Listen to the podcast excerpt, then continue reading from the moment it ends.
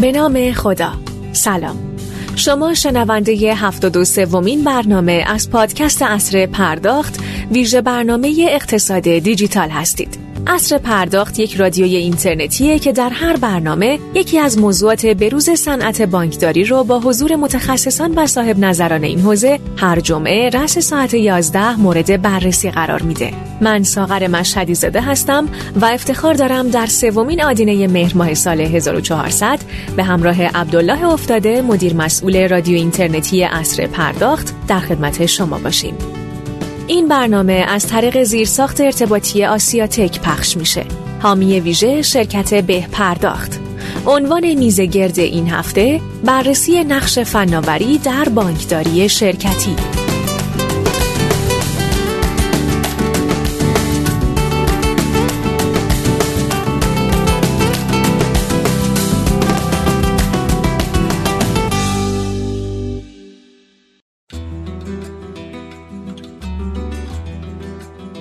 توی تعریف ساده میشه گفت به خدماتی که بانک ها به منظور پاسخگویی به نیازمندی های مشتریای حقوقی، شرکتی و یا مشتریای حقیقی که از خدمات بانک برای کسب و کار خودشون استفاده می‌کنن، بانکداری شرکتی گفته میشه.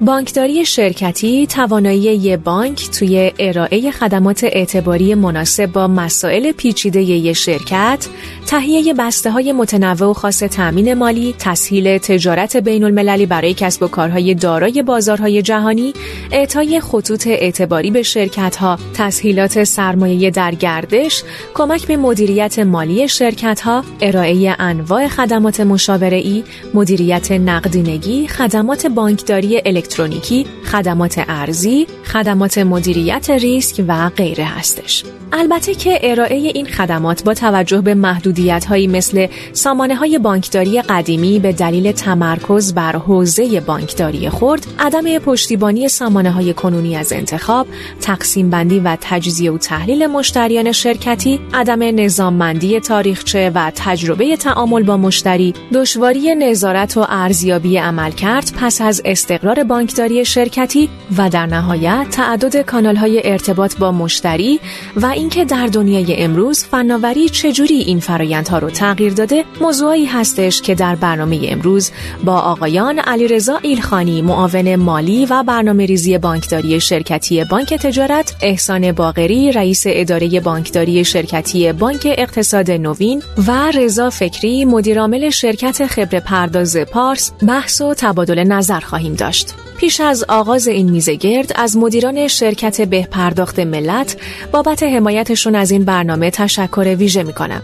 همچنین باید اشاره کنم شما با دانلود اپلیکیشن سکه می‌تونید خدمات آنلاین دفاتر پیشخان دولت، خرید بلیت مترو، شارژ تلفن همراه، پرداخت هزینه تاکسی، انتقال وجه از طریق سرویس کارت به کارت به تمامی کارت های بانکی، پرداخت کلیه قبوز خدماتی، دریافت خدمات بورسی، سفر و بسیاری دیگر خدمات که همکنون در سوپر اپ سکه موجوده به صورت ایمن و با سهولت کلیه امور پرداختی خودتون رو انجام بدید.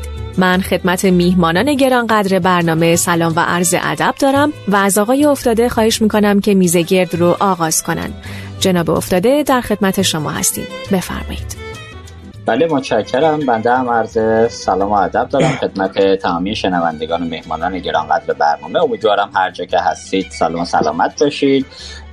فرسیدن ماه ربیع الاول رو خدمت همه شنوندگان تبریک عرض می‌کنم. انشالله که در ماه پیش رو اتفاقات خوبی برامون رقم بخوره. من زیاده گویی نمی کنم از مهمانان محترم خواهش می‌کنم یه احوال پرسی با شنوندگان داشته باشن. آقای فکری با حضرت عالی شروع می‌کنیم. یه احوال پرسی با شنوندگان ما داشته باشید. خدمت شما هستیم.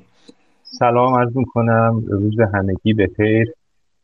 به جناب آقای افتاده و دوستان توی عصر پرداخت و جناب باقری عزیز جناب ایسانی محترم و شنوندگان محترمی که این برنامه رو دارن پیگیری می‌کنن. امیدوارم بحث خوبی رو شروع کنیم و بتونیم به یه جنبندی مناسبی هم برسیم. در خدمتتون هستم.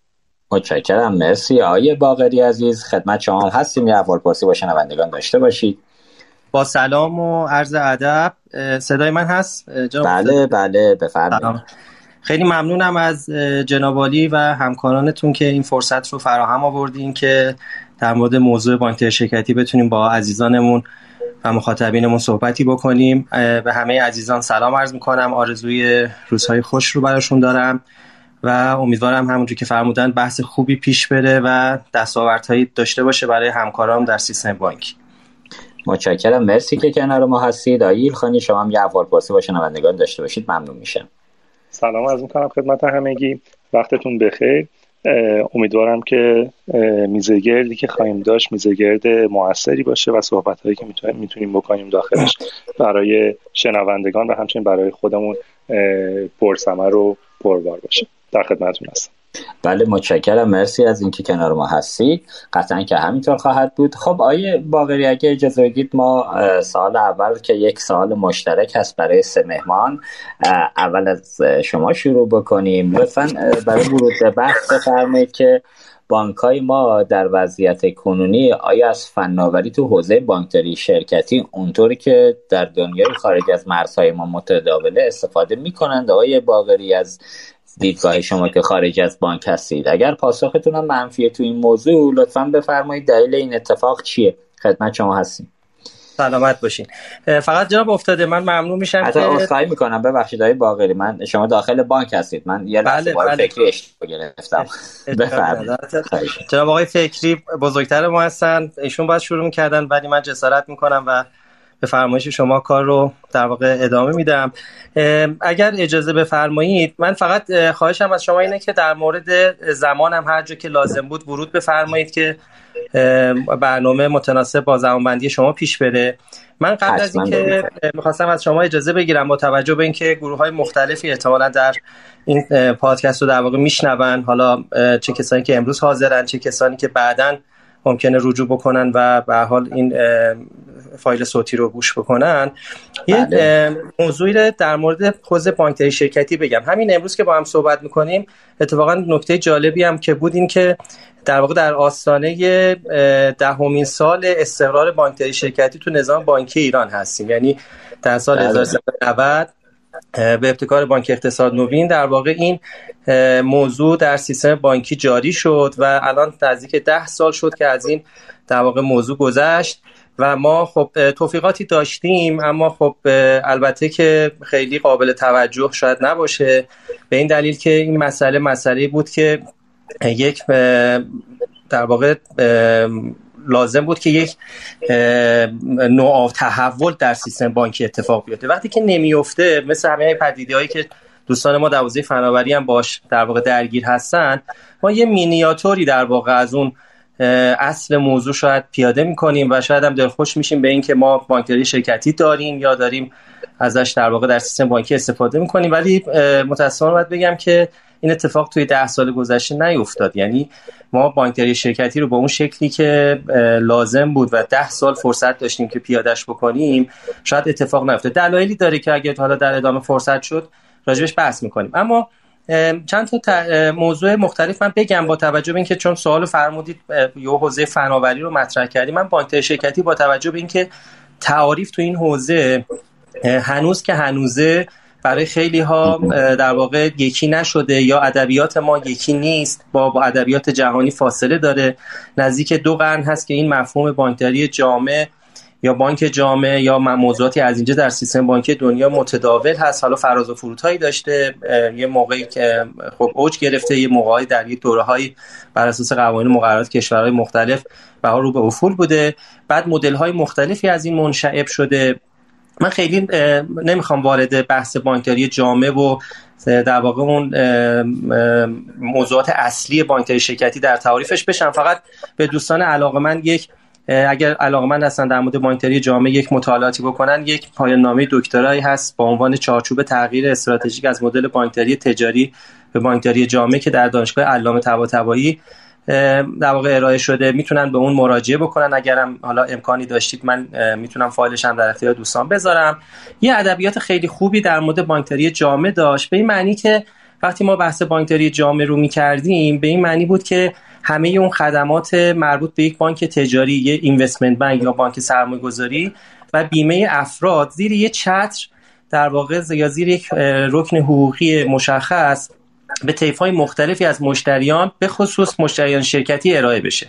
خب وقتی که این زیرساخت ما به لحاظ قانونی یا به لحاظ تجربی در کشورمون نداشتیم خب عملا بحث بانکداری جامع یا بانک جامع خب عملا منتفی بود. ولی اومدیم از دستاوردهای این که در واقع همین تقسیم بندی است که در حوزه بانکداری خرد حالا یا پرسونال بانکینگ حالا من این تعابیر رو می‌خوام اینجا اصلاح بکنم یه تعریف درستی به از خودم البته ارائه بکنم.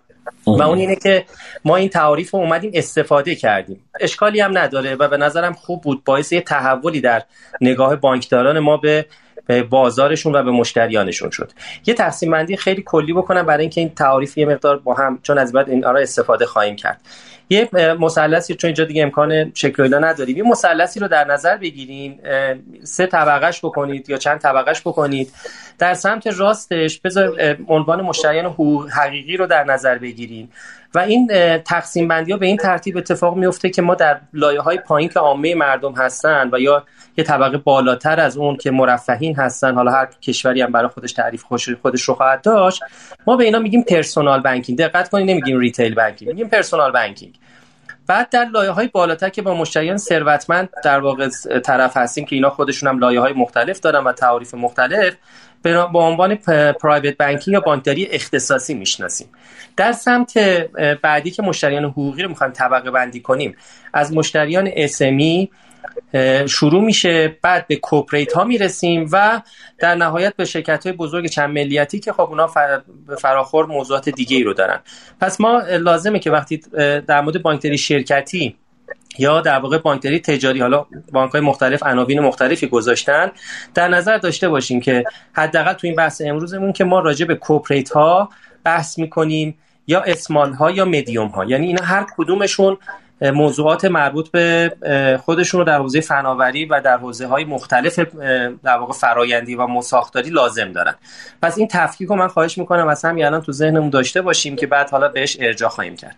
اما در مورد مشخصا سوال شما که این فناوری ها چطور هستن و چیکار می‌کنن من اول یه نقطه نظر خودم رو بگم. ببینید ما همونجوری که همکارانمون در حوزه فناوری وقتی می‌خوان سیستم هایی رو طراحی بکنن معمولا به مقوله front office middle office یا back office اشاره می‌کنن. ما تو بانکداری شرکتی هم در واقع همین مسئله رو داریم. یعنی یک سری ساما یک سری در واقع فناوری ها رو سمت مشتری لازم داریم که اینا در واقع کارکردهای اصلیشون من حالا برمیگردم اگر باز فرصت شد اینکه بر اساس نوع نیاز مشتری ما این فناوری ها رو در واقع به چه شکلی باید در واقع نامگذاری کنیم و ازشون استفاده کنیم. در سمت در واقع مشتریان ما خب بخش عملیات رو داریم. عملیات هم همونجور که گفتم متاثر از همین مفهوم بانکداری جامع فقط محدود به مرزهای بانک نیست. یعنی شما خدمات مالی اعم از بیمه لیزینگ تامین سرمایه اوراق بهادار و موضوعاتی از این جنس رو باید بتونید در واقع در سمت مشتری ساماندهی بکنید. هدف اصلی هم اینا اینجا اینه که سرعت دقت هزینه ها برای مشتریان کاهش پیدا کنه و برخط باشن همه این فناوری ها از اون ور در سمت یا مثلا فرض بکنید تو بخش عملیات موضوعات مربوط به تراکنش رو داریم تاثیر تجارت رو داریم و موضوعات وامدهی داریم یعنی حالا هر, هر گونه اعتباری مدیریت نقدینگی که خیلی خیلی مهم هست و امروز شاید خیلی بهش در واقع اشاره بشه که ترانزکشن بانکینگ و این داستانا رو زیر مجموعه خودش قرار میده. و بله. یه بخش دیگه هم سمت مشتری لازم داریم که ما به شدت در ایران درش فقر داریم.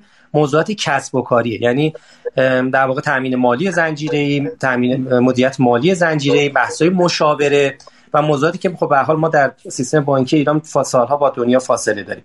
اما در مورد back office که این فناوری ها در دنیا استفاده میشن موضوعات مربوط به اعتبار سنجی هوش تجاری حالا سی ها یا اون چرخه عمر مشتریان مدیریت پورتفو که خیلی مهمه من امروز اگر هر بخشی رسید من می‌خوام راجع این بخش مدیریت پورتفو برمیگرده به کارکنان یا مدیران حساب در حوزه بانکداری شرکتی اشاره کنم و موضوعاتی که خیلی خیلی باز مهمه و ما بهش خیلی نپرداختیم موضوعات ریسک و تطبیق هست. حالا من تو این فاصله فکر کنم تریبون دست دوستان باشه تا بعد من لازم بود با توضیح بدم.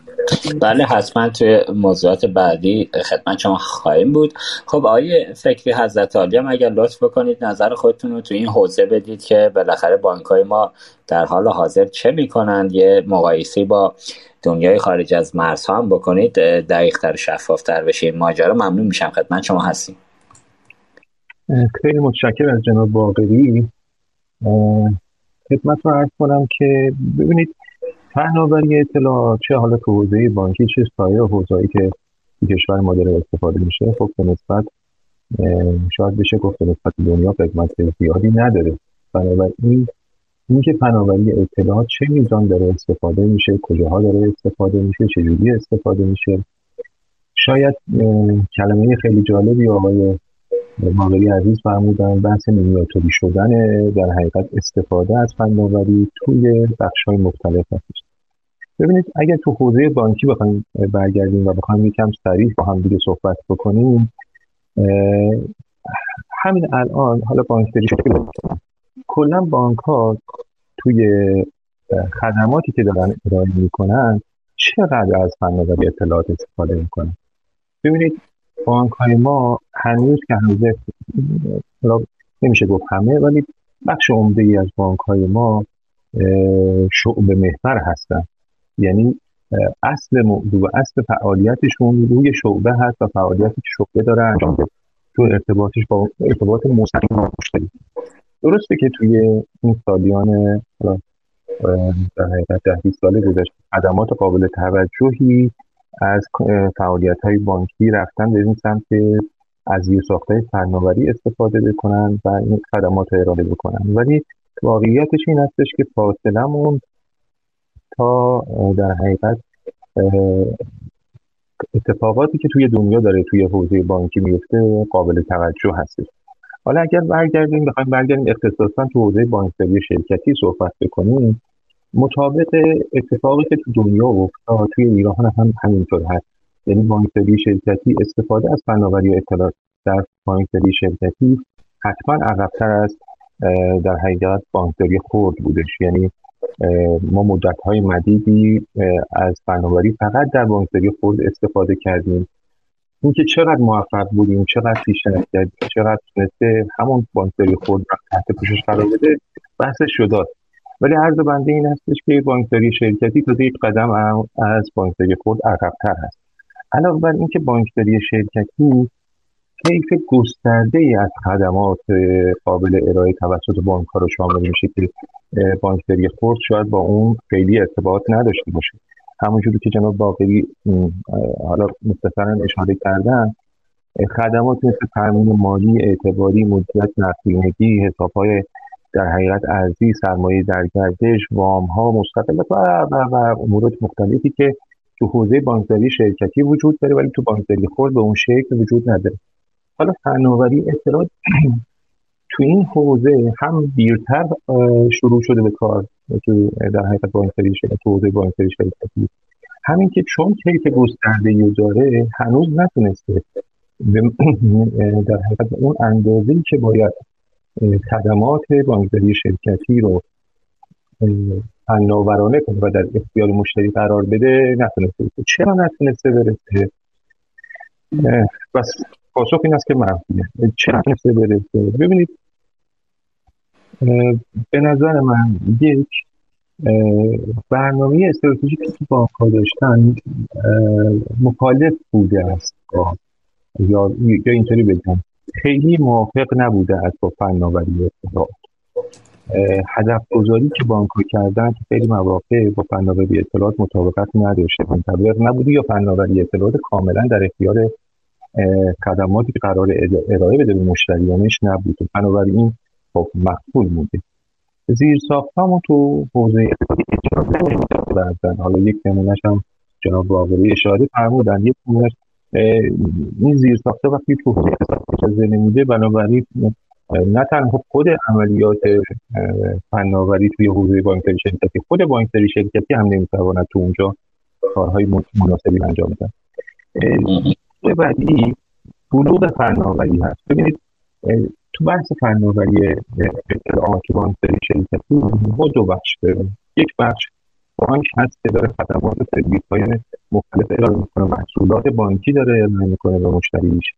خب این بانک باید آمادگی داشته باشد که بر اساس و پایه فناوری اطلاعات این فعالیت رو در اختیار مشتریش قرار بده طرف دوم مشتری های ما هستن مشتری هم باید به بلوغ فناوری رسیده باشد که بتواند در اینها استفاده کند. ببینید تفاوت بانکداری خود بانکداری شخصی حالا به تعبیر جناب باقری و بانکداری شرکتی این است که بانکداری شخصی شاید خیلی طرف دوم یعنی استفاده کننده شخصی که داره از خدمات بانک استفاده می‌کنه رو نمی‌تونیم در مسیر فناوری اطلاعات قرار بدید شاید چون گسترده ای در ارتباط هستن. ولی توی بانکداری شرکتی ما مشتری های حقوقی سر کار تو مشتری های حقوقی خود مشتری هم باید بلوغ فناوری اطلاعات داشته باشد که بتواند از خدماتی که بر اثر و بر پایه فناوری اطلاعات و حوزه بانکداری شرکتی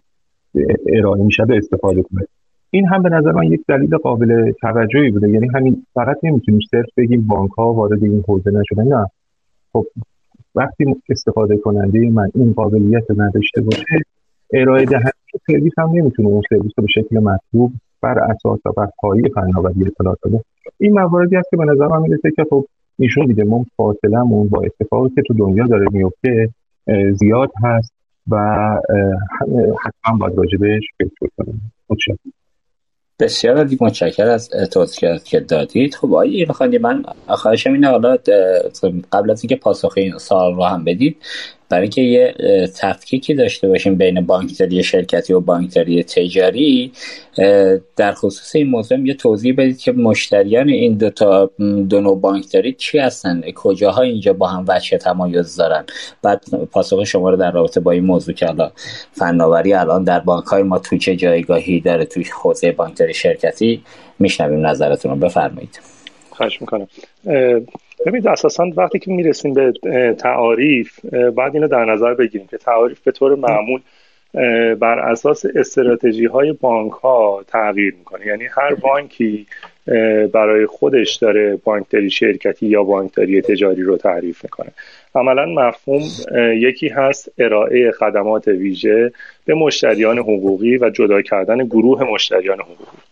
حالا یک بانکی هست که اصرار داره روی اینکه به شکل ویژه روی صنعت خاص یا روی یک کلاس خاصی از مشتریان تمرکز بکنه که خب بانکداری شرکتی خودش رو تعریف می‌کنه و می‌تونه حدود ورود در واقع اولیه‌ای که لازم هست رو تعیین بکنه. اون حدود ورود هست که مشخص می‌کنه از نظر بانک A بانکداری شرکتی چه معنایی داره و به چه گروه از مشتریانی اطلاق میشه گروه مشتریان شرکتی؟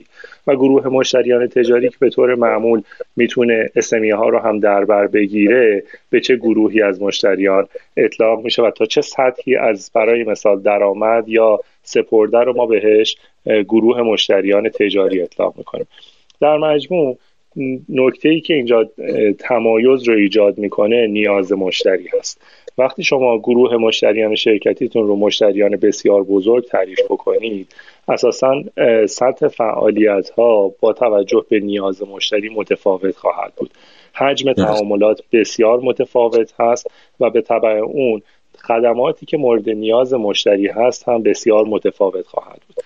تنها نکته از نظر بنده اینه که بانک چه استراتژی در قبال گروه مشتریان حقوقی خودش داره و چطور اینها رو می‌خواد تفکیک بکنه و حالا بنا به نیازشون چه سرویس هایی رو می‌خواد در اختیارشون قرار بده. اون موقع دیگه تعریف خیلی گسترده میشه. برای مثال یه جایی هستیم که گروه مشتریان شرکتیش رو به یک مشتری حتی ممکنه چند نفر آر ام رو اختصاص بده برای اینکه یک هلدینگ رو پوشش بدن. و یا وقتی که می‌رسیم به حوزه تجاری ممکنه اساسا RM یا account manager ی یا relationship manager ی رو اصلا تخصیص نده به مشتری تجاریش. از طرف دیگه ممکنه برای حوزه شرکتی حوزه مشتریان خاصش یک در واقع line ارائه خدمات اعتباری یا خدمات خاص دیگه رو به شکل ویژه تعریف بکنه. ممکنه همین رو با سطح سرویس پایین تر در حوزه تجاری تعریف بکنه یا حتی تعریف نکنه و در واقع بخواد که مشتریان تجاریش از همون line سرویس معمول مشتریانش استفاده بکنن. بنابراین تفاوت اینجا به لحاظ ماهیت به نظر من برمیگرده به استراتژی بانک و سرویس هایی که تعریف می‌کنه برای هر حوزه از مشتریانش. به افتاده؟ بله بفرمایید. ببخشید من می‌تونم یه چند تا نکته در تکمیلی به صحبت های خانی اضافه کنم؟ آره اگه اجازه بدید که این بخش دو حوزه فناوری فناوریش هم بگن که وضعیت به چه شکله بعد شما توضیح بدید ممنون بله، میشم. بله، مرسی. آیه ایلخانی ادامه صحبت شما رو بشنویم در خدمتتون هستم. حالا در مورد سوال که آیا اساسا ما در ایران تو حوزه بانکداری شرکتی از فناوری ها همونطور که داره جاهای دیگه دنیا استفاده میشه استفاده می‌کنیم یا خیر؟ قطعا در مقایسه با بانک های پیشرو جواب اون منفیه. عملا اگر که شما بانک های پیشرو رو نگاه بکنید دارند عمدتا از اون فناوری هایی که بهشون میگیم فناوری های تحول آفرین یا دیسراپتیو تکنولوژیز استفاده می‌کنن. یه چیزهایی مثل AI یا robotic advisors یا حتی IoT بحث big data در واقع همکاری و کمک گرفتن از فینتک ها. به شکل ویژه در حوزه در واقع international payments و international services چیزی هستش که ما تو بانک های پیشروی دنیا می‌بینیم و خب قطعا اینجا نمی‌بینیم. از نظر من در واقع علتش حالا در واقع همون عللی هستش که آقایون فرمودن ولی من به نوع دیگه اینا رو تعریف می‌کنم. شاید اولین علتش اینه که اساسا وقتی به بانکداری ایران نگاه می‌کنیم این بانکداری با اون چیزی که توی دنیا بهش میگن بانکداری رایج یا کانونشنال بانکینگ یا حتی بانکداری اسلامی که تعریف شده توی دنیا چندان تطابق نداره. در واقع بانکداری ایرانی برای خودش تعاریف جدیدی رو داره ارائه میده.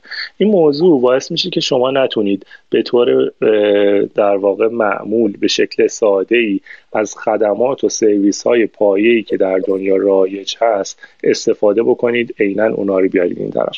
برای مثلا اگر شما بخواید برید سراغ یه کور بانکینگ جدید احتیاج دارید به اینکه تمام سرویس های پای مجدد تعریف بشه. نمی‌تونیم بگیم خب من میرم ماژول بانکداری شرکتی یا بانکداری خورد فلان شرکت رو می‌خرم. سرویس ها هم چند تا سرویس مورد نیاز برای مثلا تو حوزه بانکداری شرکتی رو هم ازش می‌خرم.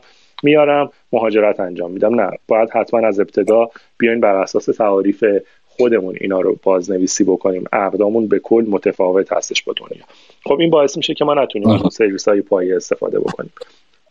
نکته دوم بحث تفاوت ساختاری هستش که بانکداری شرکتی تو بانک های ایرانی و بانک های خارجی داره.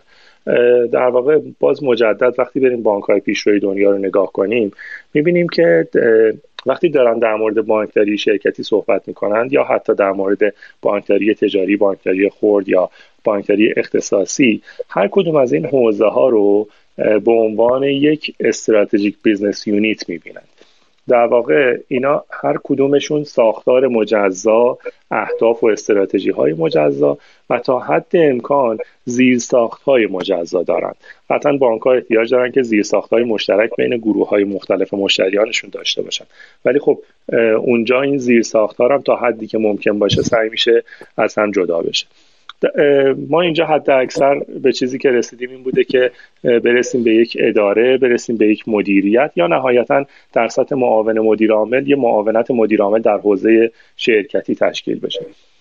و خب نهایتا باعث میشه که از یک بستر فناوری و از یک گروه و از یک تیم فناوری استفاده بکنن همه گروه های مختلف مشتریان. وقتی اینجا این وضعیت رو داریم عملا عدم تمرکزی که اینجا وجود داره یه فناوری رو داریم می‌بینیم یه تیم فناوری رو داریم می‌بینیم که هر روز با مسائل مختلف و متنوع تو حوزه های مختلف برای گروه های مشتریان مختلف مواجهه. وقتی این عدم تمرکز وجود داره نمی‌تونیم توقع داشته باشیم که همه راهکارهایی که داره جاهای دیگه دنیا استفاده میشه شناسایی شده باشه و به شکل دقیق و مناسبی پیاده سازی شده باشه داخل کشور. و نهایتا بحث نیاز مشتری. چیزی که آقای فکری هم فرمودن. از نظر من عامل اصلی نوآوری توی هر کسب و کاری نیاز مشتری و بعد از اون رقابت در صنعت. یعنی مشتری من یک نیازی رو اعلام می‌کنه. اگر که رقبا شروع کنن پاسخ دادن به اون نیاز معمولا با اولین رقیب که شروع می‌کنن پاسخ دادن بقیه بقیه فعالان اون بازار هم سعی می‌کنن خودشون رو برسونن و از رقبا عقب نمونن. چیزی که اینجا داریم می‌بینیم مشتریان شرکتی ما عمدتا بر کاهش هزینه هاشون متمرکزن. کاهش هزینه های بانکی و یا تو طرف مقابل بر افزایش درآمد ناشی از سود سپردهشون متمرکز هستن. بابت همین موضوع خیلی نیازی تو این حوزه ها اعلام نمیشه و شاید خیلی هم مشتریان ما آمادگی دریافت این خدمات رو هم نداشته باشن. الان بانک های دنیا رو نگاه بکنیم شاید اصلا بعضی ها تو حوزه پراکیورمنت وارد شدن. یعنی بحث ترید مشتری رو فارغ از اون که من میام السی برای صادر می‌کنم زمانتنامه برای صادر می‌کنم سرمایه در گردش براش ایجاد می‌کنم.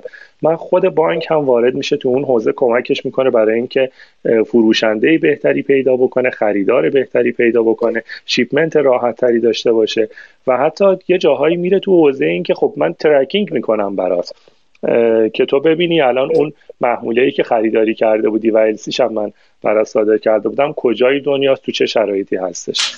یا خیلی از جهات بانک وصل شده به ERP مشتری و داره عملا دیگه در office مشتری بهش سرویس ارائه میده.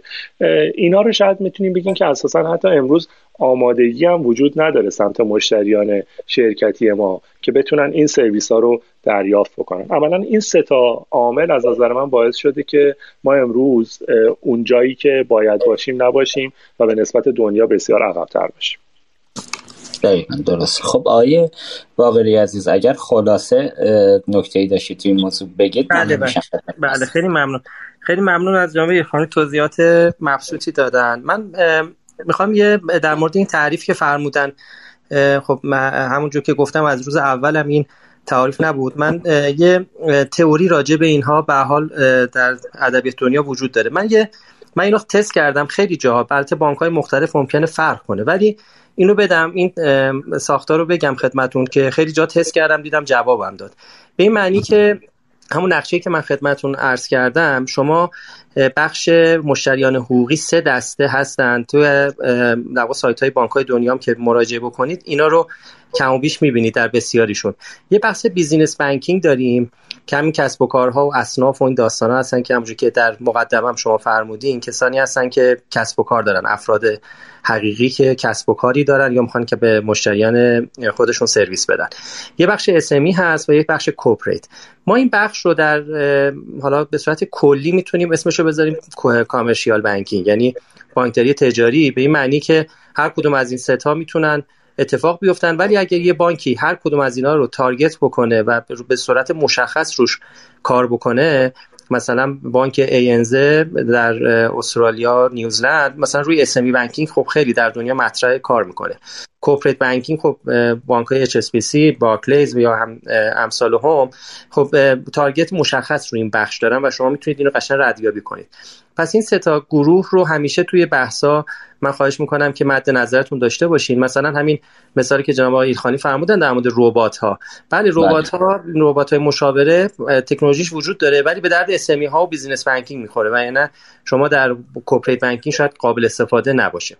و نکته بعدی که می‌خواستم اضافه کنم این موضوع بانکداری خرد بود که طبق اون نقشه که خدمتون دادم به صورت معمول اگر personal banking business banking یا SME banking شما داشته باشین که همونجا هم که جناب ایلخانی هم به درستی اشاره کردن ساختار نظام بانکی ما جز یک بانکی که حالا شاید اسمش هم ببریم بعد نباشه خاورمیانه ساختار ساختار retail banking ه اما اگه شما corporate banking و private banking target اصلیتون باشه در واقع شما wholesale banking دارین یعنی عمده فروشی انجام می‌دید. که اونم باز میگم استراتژی خودشو داره و یکی از موانعی که بانک ها در طراحی و سرمایه گذاری و فناوری بخش دیگه یه ذره در واقع دچار مسئله هستن وقتی می‌خوام برن سراغ کوپریت اینه که ساختارشون همونجوری که فرمودن و سرمایه گذاری که کردن با این استراتژی جدید نمی‌خونه و آمادگی هم ندارن که سرمایه گذاری جدید انجام بدن خیلی ممنون. متشکرم. مرسی از توضیحات اضافه ای که دادید. حالا در اسم بانک خاورمیانه را آوردید. بعد نیست به اینم اشاره کنم. خب یه بانک خاورمیانه که میاد روی 100 صد خورده شرکت بزرگ شروع می‌کنه متمرکز میشه. با اونا داره عمده فعالیتشو می‌بره جلو. یه ریسک بزرگی هم وجود داره براش که اگه مثلا به عنوان مثال یه بانک رقیبی بیاد سرویس بهتری بده به اون تعداد زیادی از شرکت هایی که دارن با بانک خاورمیانه کار می‌کنن یهو یه حجمه بزرگی می‌تونه اتفاق بیفته سمت بانک و معادلات مالیشو همه رو با هم بریزه. دقت هم بکنید حالا نقل قول از خود آقای عقیلی عزیز می‌کنم که این موضوع خودشون هم تایید کردم و دلیل اینکه حالا تو حوزه ریتیل هم داره بانک خاورمیانه با بانکینو که حالا عملا نو بانک بانک خاورمیانه محسوب میشه دلیل اینکه اومدن به این سمت همین برداشتن این ریسکه که بالاخره اون تعداد شرکتی که هستند اگر به یک باره بخوان تصمیمی بگیرن و بانک رو دوچار مخاطره کنن در یک اقدام هماهنگ می‌تواند این اتفاق بیفته. ولی خب در این حال من فکر می‌کنم حالا اگر یه مقدار خلاصه‌تر صحبت بکنیم تو حوزه بانکداری شرکتی که در ادامه بهش پردازیم عمده اتفاقاتی که داره میفته شرکت های بزرگی که معظم هستن گردش مالی خیلی خوبی دارن. بیشتر من فکر می‌کنم در وضعیت کنونی اگر به سمت بانک ها میرن دو علت مشخص داره. یکی اینکه منابع مالی بانک رو بتونن استفاده کنن حالا finance یا خط اعتباری چیزی براشون ایجاد بشه. دومین اتفاق اینه که حالا مدیر عامل اون بانک یا معاونینی که تو حوزه مشغول هستن تا چه میزان ارتباطات قوی دارن و می‌تونن به واسطه اون رابطه مشتری شرکتی رو بیارن سمت خودشون. این مثل اینکه تو بانک کاملا مشخصه این رقابت خیلی هم زیاده. بانک هم سعی با دادن آفرهای ویژه شرکت بزرگ سمت خودشون بیارن. بیشتر دارن آفر میدن. حالا آفر می‌تواند وام تحصیلات به کارکنان باشه یا چیزای دیگه ای که حالا الان جاش نیست صحبت کنیم. ولی به خاطر گرفتن سرویس خوب که البته بخشش هم خود شرکت هم بعد آمادگی دریافت سرویس جدید رو داشته باشن با قول آقای ایلخانی عزیز که خود شرکت هم شاید تو این فضا آمادگی لازم رو نداشته باشن و این اتفاق به این شکل رقم می‌خوره. خب ما از این سال رد بشیم وارد سال دوم بشیم آقای ایلخانی عزیز. من خواهشم اینه در ادامه در خصوص استفاده از دیتا در حوزه بانکداری شرکتی صحبت کنیم. چرا الان توی بانک های مختلف ما همه big data بزرگ در اختیارشون به صورت جزیره ای هست؟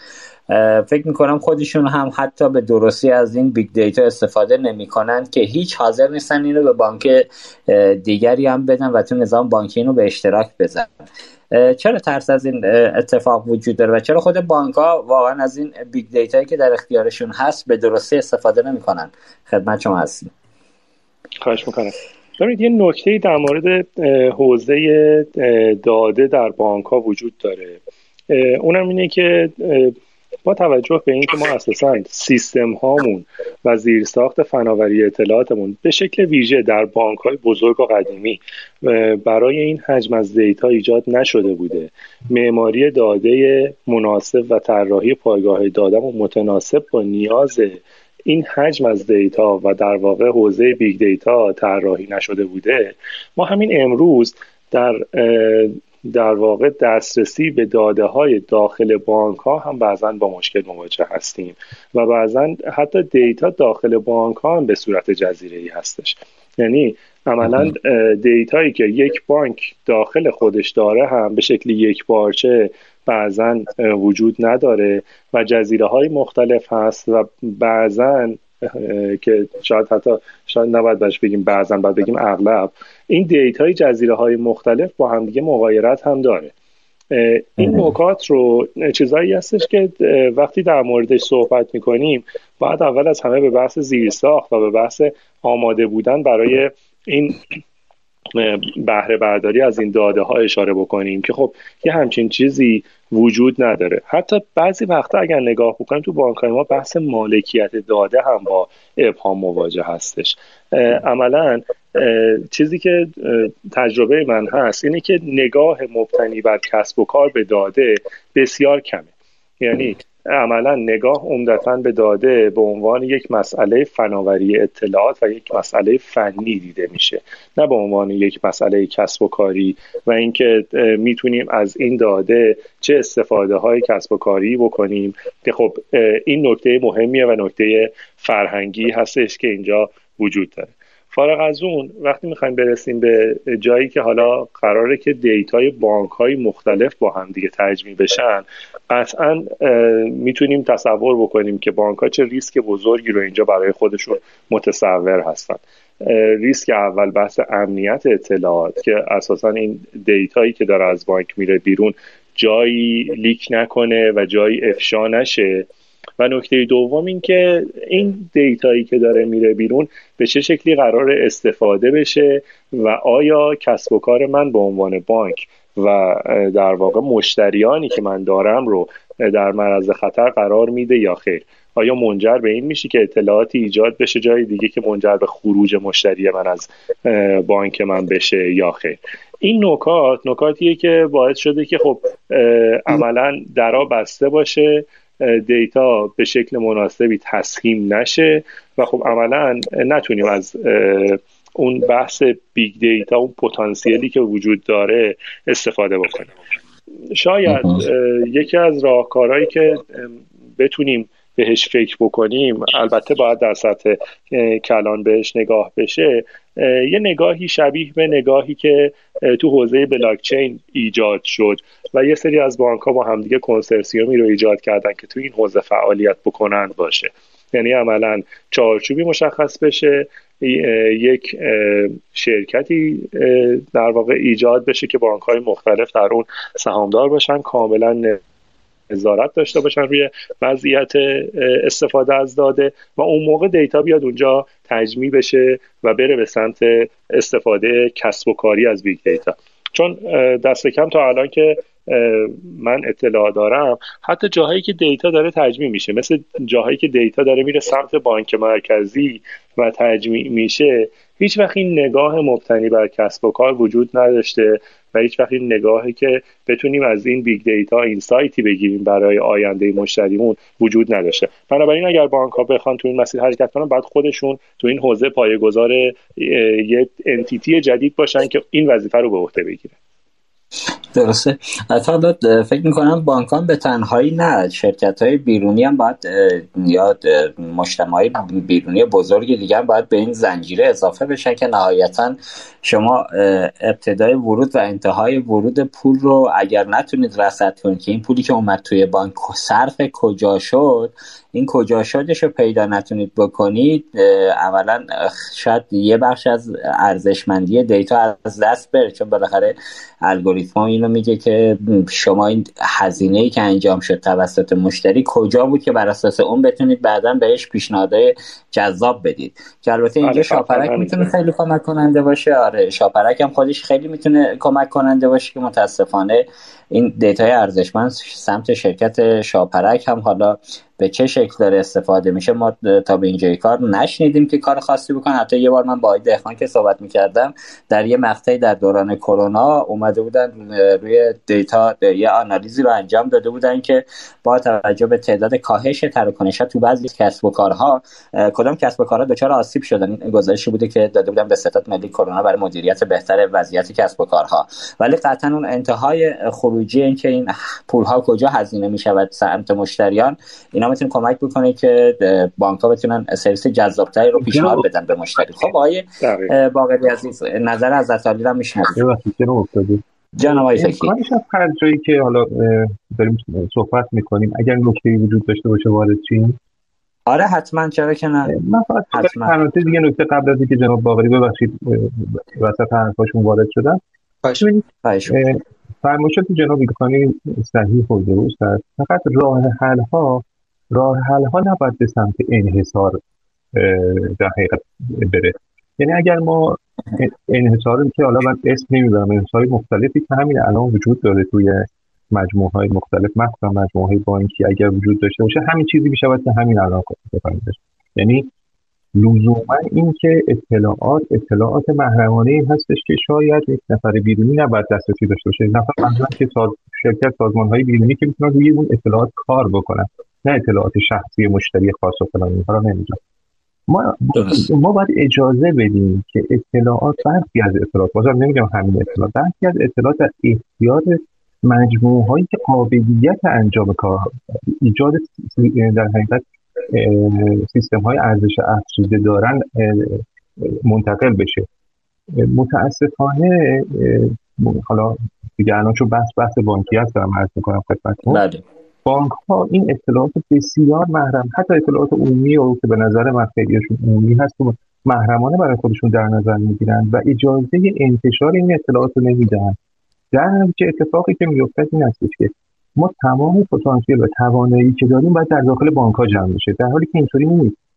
تو همین بحث حالا چون سوال مربوط مربوط به اطلاعات و big data اینها بود ما کارهای ارزشمند بیرونی هم می‌تونیم انجام بدیم. اگر یک مقدار از اون داستان انحصار خارج بشیم ببخشید. خواهش کنم این محرمانگی یه مقدار سلیقه‌ای هم شده های فکری. فکر کنم پارسال بود اگه اشتباه نگم شرکت خدمات دیتای کل مشتریان نظام بانکی رو در اختیار وزارت رفاه قرار داد که مثلا اونجا آقایون بتونن بررسی کنن به کی یارانه بدیم به کی یارانه ندیم. که خود اینم باز مباحث حقوقی خودشو داشت که اصلا شرکت خدمات تو چه فازی باید همچی کاری رو انجام می‌داد که دیتای مردم رو بتونه در اختیار وزارت رفاه قرار بده. بگذاریم از این موضوع موضوع بحثمون. نیست. خب آقای باقری عزیز نظر از علی رو هم میشنویم. خواهش خواهش می‌کنم. خیلی ممنون.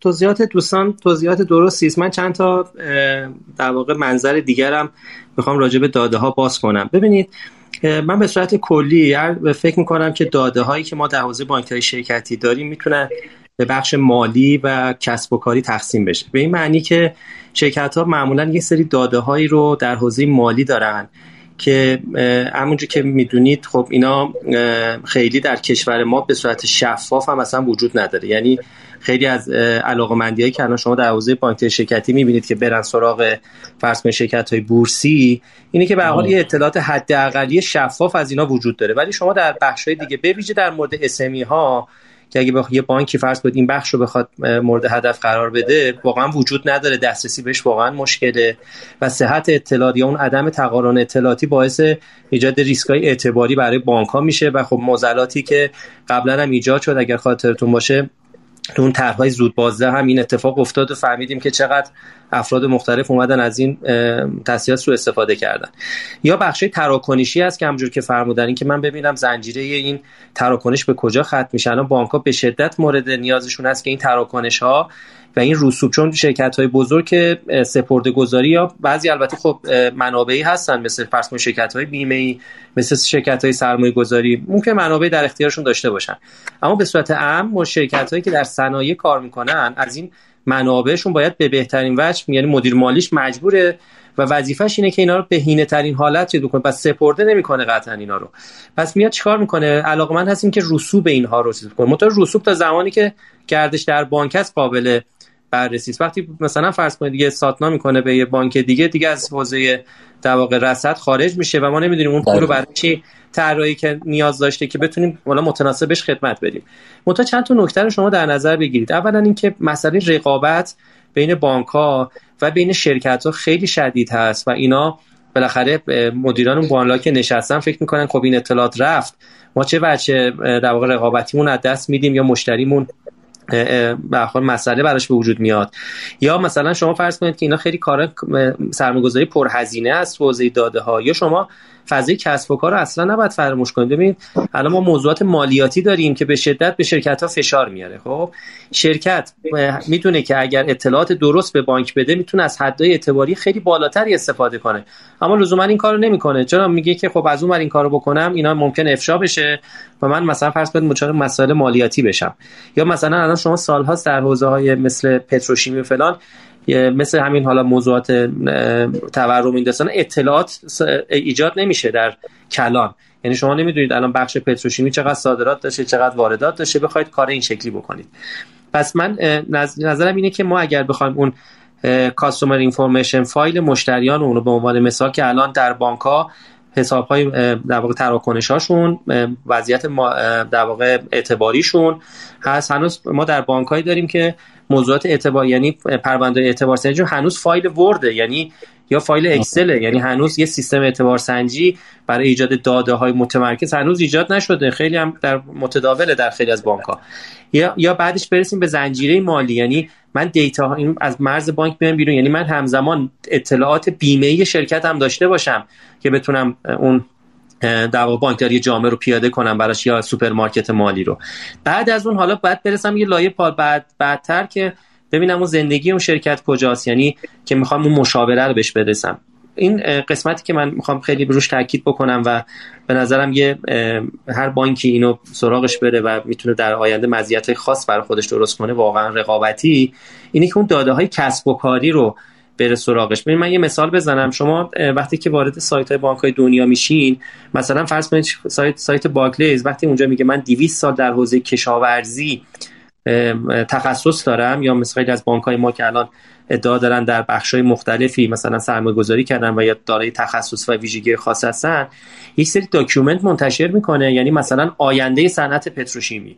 آینده مثلا چالش های این موضوع. شما در کدوم یکی از بانک های کشور ما دیدین که یه بانکی اطلاعات دست اول تولید کنه؟ یعنی اینا داده هایی است که به درد مشتریان می‌خوره به درد مشاوره می‌خوره به درد طراحی محصول می‌خوره به درد ایجاد مزیت های رقابتی می‌خوره. من جالب شما بگم این یکی از فلسفه های ایجاد مدیر حساب این بود که داده هایی رو ایجاد بکنه یا بهش دسترسی پیدا کنه که از طرق مختلف امکان نبود دسترسی پیدا کنه چون یه مدیر حساب داره با مشتری زندگی می‌کنه و می‌تونه از با تخصص خودش و با ارتباط نزدیکی که با اینا داره یه داده هایی رو ایجاد بکنه برای بانک ها که اینا بتونن در واقع روی طراحی محصول توی پرستاری از مشتریان توی ارتباطات جدید توی ایجاد زنجیره ارزش بهتر برای مشتریان نقش ایفا بکنن.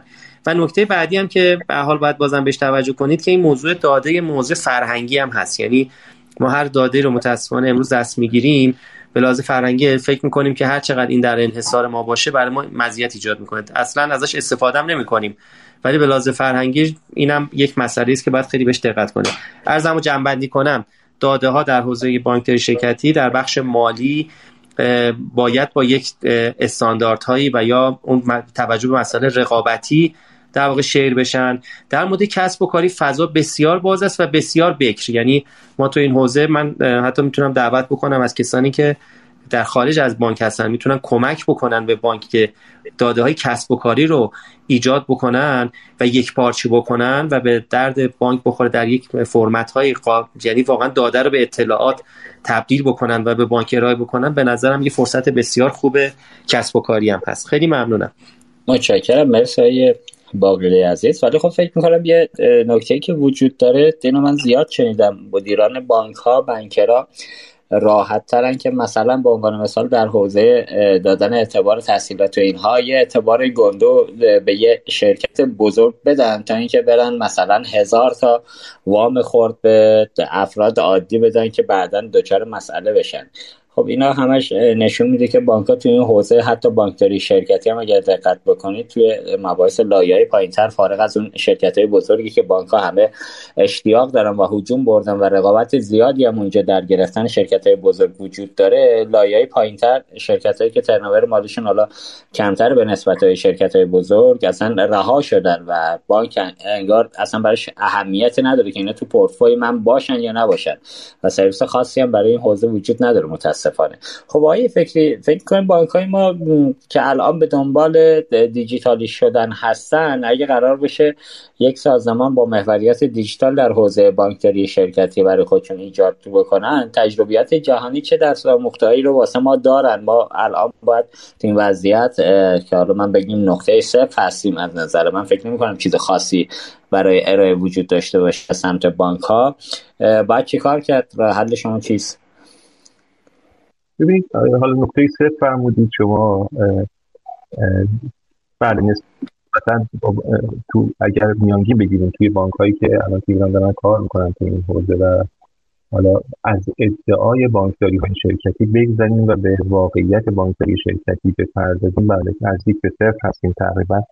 گرچه چند تا حالا بانک قدیمی و جدید کارهای مختلفی انجام دادن تجربه های نسبتا اولیه خوبی بوده ولی واقعیتش این هستش که خیلی فاصله داریم.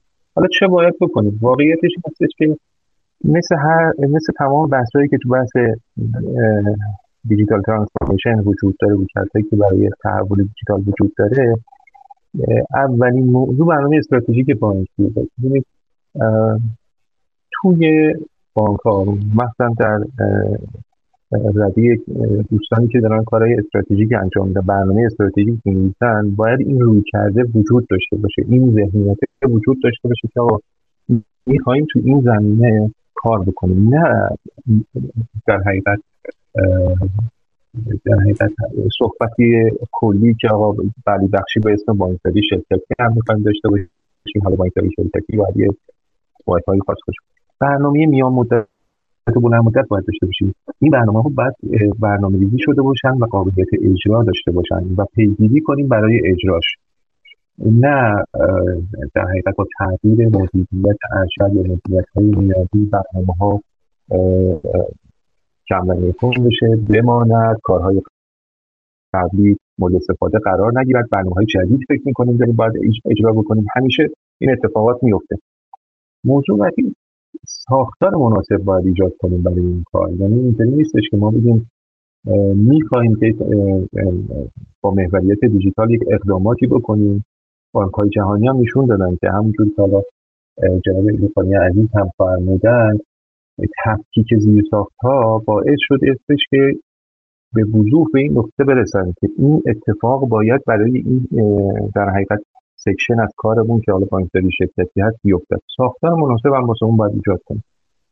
بحث بعدی بازم حالا دوستان اشاره کردن. فرهنگ سازمانی مناسب هستش. ببینید ما الان توی بانک هامون از ستاد و مدیریت ارشد بیایم عقبتر تا برسیم به شعبه و به نفرهای نفراتی که داخل شعبه هستن.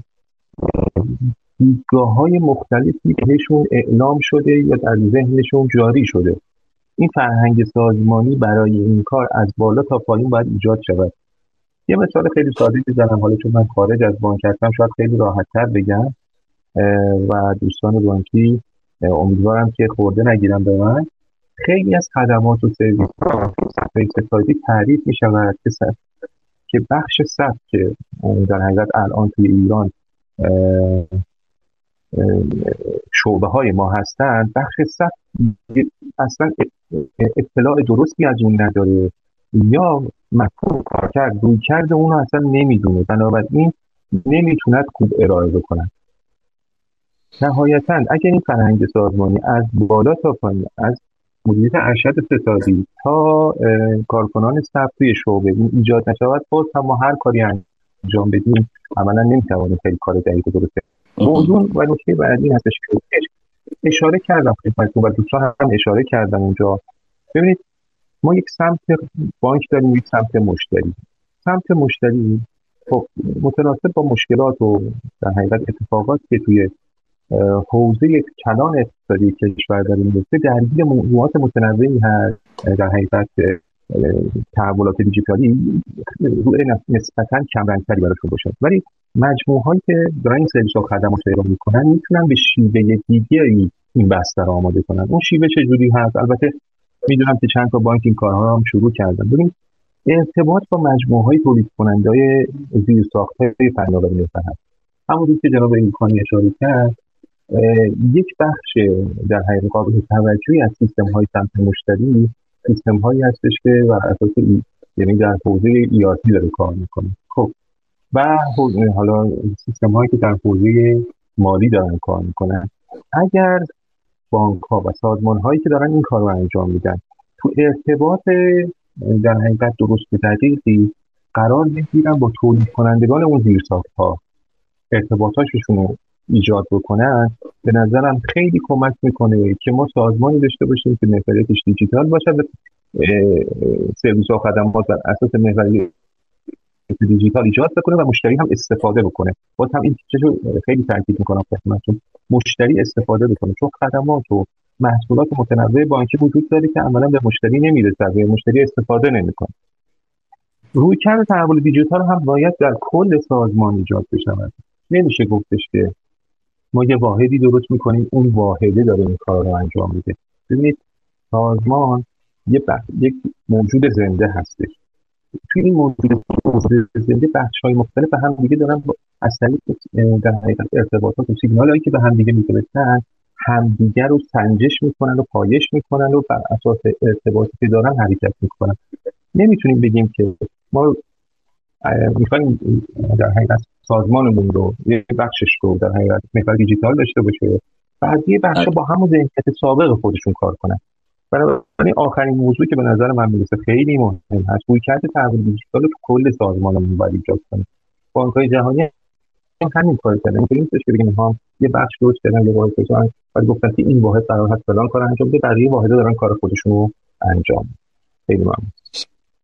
متشکرم. مرسی آیه فکری عزیز ما رسیدیم به وسط برنامه. اگر اجازه بدید یه موسیقی همکاران ما در نظر گرفتن. ما یه چهار دقیقه تنفس داشته باشیم. شما هم یه نوشیدنی میل بفرمایید. بریم و برمیگردیم خدمت شما هستیم مجدد. فعلا.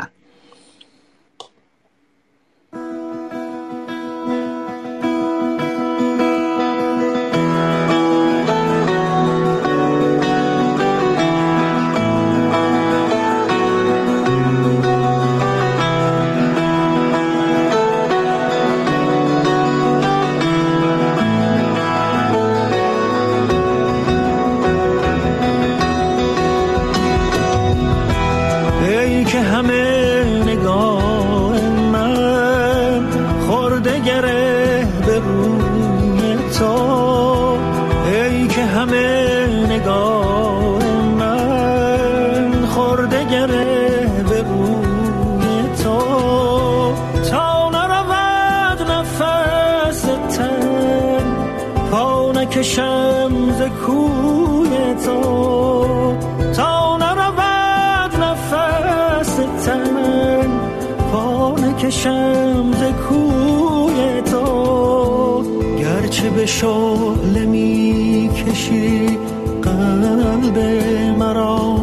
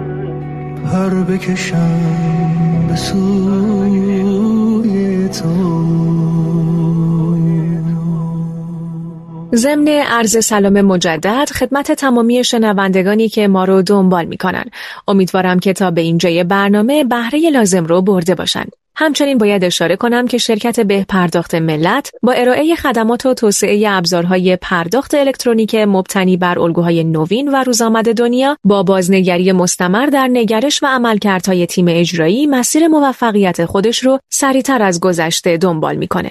شما با دانلود اپلیکیشن سکه می‌تونید تمامی سرویس های پرداختی خودتون رو در تمامی حوزه ها به صورت یک جا داشته باشید. خب آقای افتاده برای ادامه برنامه خدمت شما هستیم. بفرمایید. بله متشکرم. مرسی. امیدوارم که تا به اینجای کار شنوندگان عزیز خسته نشده باشن.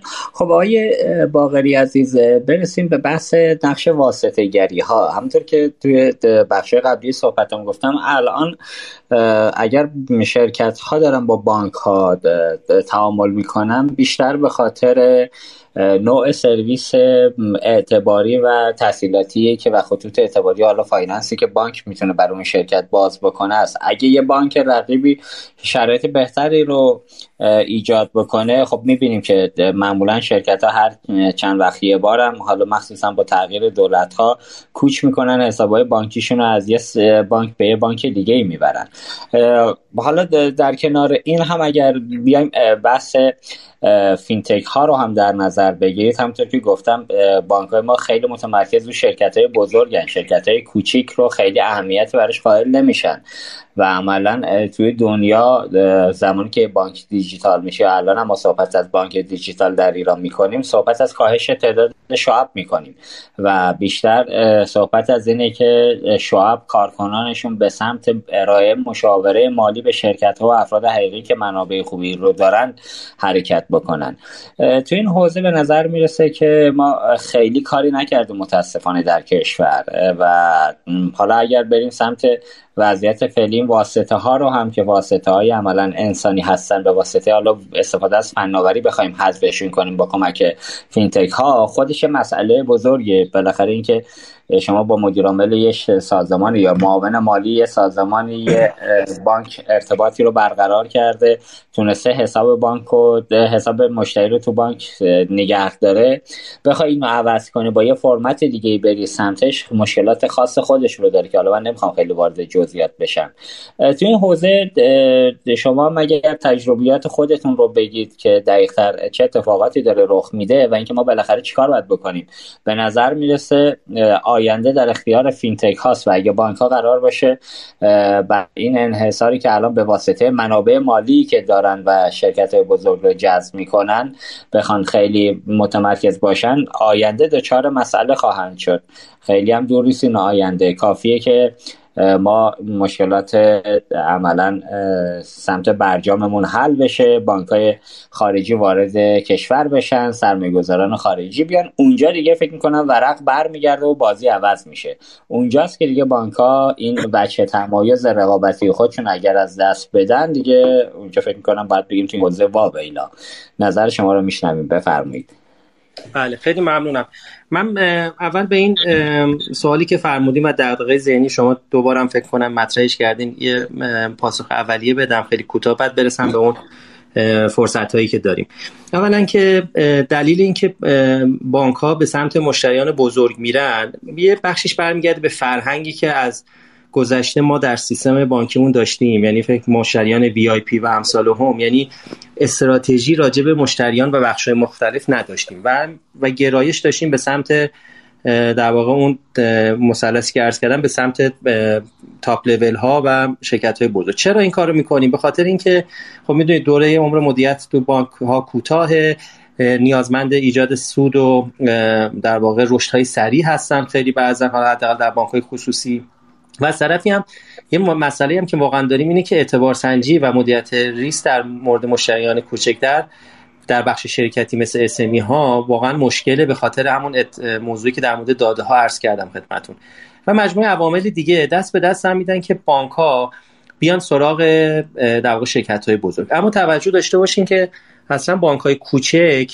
که من به نظرم خیلی از بانک های خصوصی ما هم در واقع بر اساس دارایی ها یا در واقع اون سرمایهشون بانک های کوچکی حساب میشن.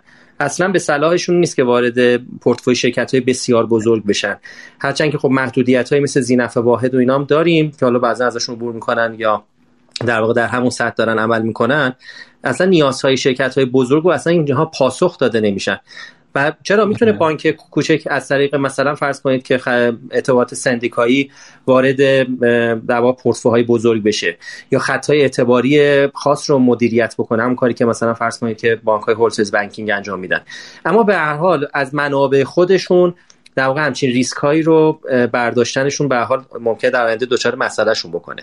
به حال اینا رو برمیگرده به اون در واقع استراتژی های مدیران ارشد بانک ها که از این بانک شرکتی چه برداشت و چه در واقع استفاده ای می‌کنن. در مورد اون نیروهای انسانی که فرمودین مشاوره بدن بازم من این تاکید رو بکنم. ببینید اگر ما باز شعبه ای داریم که قرار هست که مشاوره بدن به شرکت ها و امثال هم دقت بکنیم. ما در شعبه و با اون کاربرانمون به اسمی ها می‌خوایم چیز بدیم.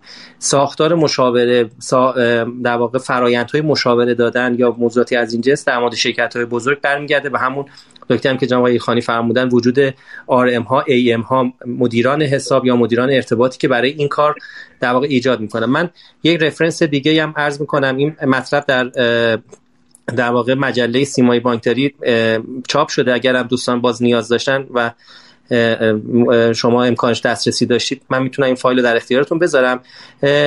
گروه مشاوره بوستون یه مطلبی رو منتشر کرده بود با عنوان بازطراحی روابط بانکداری شرکتی با مشتریان یک در یک جهان دیجیتالی که اینو من به صورت خلاصه ترجمه کردم. تو اونجا چاپ شده ولی باز فایلش هم در اختیارتون می‌ذارم.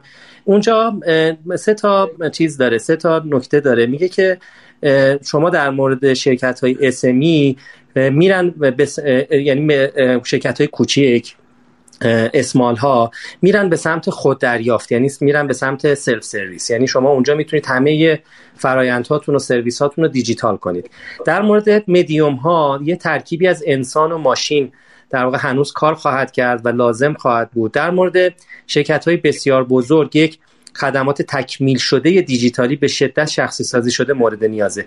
که در این مقاله در سه بعد تراکنش خدمات در واقع مالی و اعتباری اینا رو در واقع سرفصل داده. می‌دونید که این شرکت ها مشاوره هستن فقط, فقط یه ایده رو ایجاد می‌کنن. اگر می‌خواین حال اینا رو پیاده کنید حتما باید برین سراغشون. و بررسی که اینا کردن گفتن که پتانسیل افزایش سود از این در واقع استقرار این نظام های دیجیتالی 15 تا 25 درصد افزایش سود برای بانکداری شرکتی و کاهش 5 تا 15 درصد هزینه خواهد بود. پس می‌تونه برای مدیران بانک به شدت دنبال در خلق ارزش هستن برای سهامدارانشون و در واقع کارنامه مثبت خیلی می‌تونه موثر باشه. اما در مورد این موضوع فینتک ها من یه می‌خوام یه پرانتزی باز کنم یه در واقع موضوعی رو مطرح بکنم. ببینید در مورد fintech ها و رابطهشون با بانک ها اینا در هم پادکست های شما خیلی بحث شده هم به حال مطالبی منتشر شده گروه هایی هم هستن. به نظرم می‌رسه که fintech ها خیلی علاقمند هستن که خودشون در واقع B2C کنن. یعنی خودشون مشتریان خردی داشته باشن حالا به لحاظ branding یا درآمدهایی که شناسایی می‌کنن. ما کمتر ظرفیت های B2B داریم. یعنی من می‌خوام از این اکوسیستم fintech ی کشور در حوزه مالی درخواست بکنم که به این بخش توجه کنن به شدت نیازمند بانک ها که ما بتونیم خدمات B2B از اینها بگیریم. یعنی اینها بیان برای back office بانک ها برای در حوزه بانکداری شرکتی خدمات و ارزش افزوده ایجاد بکنن. حالا اگرم این بی تو بی تو سی هم شد اشکالی نداره. می‌تونن در واقع این سرویس ها رو ادامه دار داشته باشن. مثال هایی هم درش در بازار امروز وجود داره ولی خب خیلی محدوده. مثلا در حوزه فرض کنید که خدمات یک باچه خدمات باربری برای فرض کنید سرویس دادن به شرکت های بزرگ. یا موضوعاتی از این جنس خب می‌دونید که نشانه ها و چیزاش هم هست اشاراتی هم فرمودین. اما به صورت مشخص اگه بخوام چند تا ایده در مورد این نیازها بدم می‌تونم به این حالا عناوین اشاره کنم. یکی موضوعاتی مربوط به تجزیه تحلیل مشتریان هست و رفتارشون در بانک. مسائل مربوط به حوزه تطبیق ریسک و اعتبارات اگر بتونن در واقع این fintech ها سیستم های اعتبار سنجی ببینید ما در حوزه بانکداری من بازم تفکیک قائل میشم. ما در مورد SME ها می‌تونیم متکی به سیستم های اعتبار سنجی کاملا در واقع دیجیتال شده باشیم.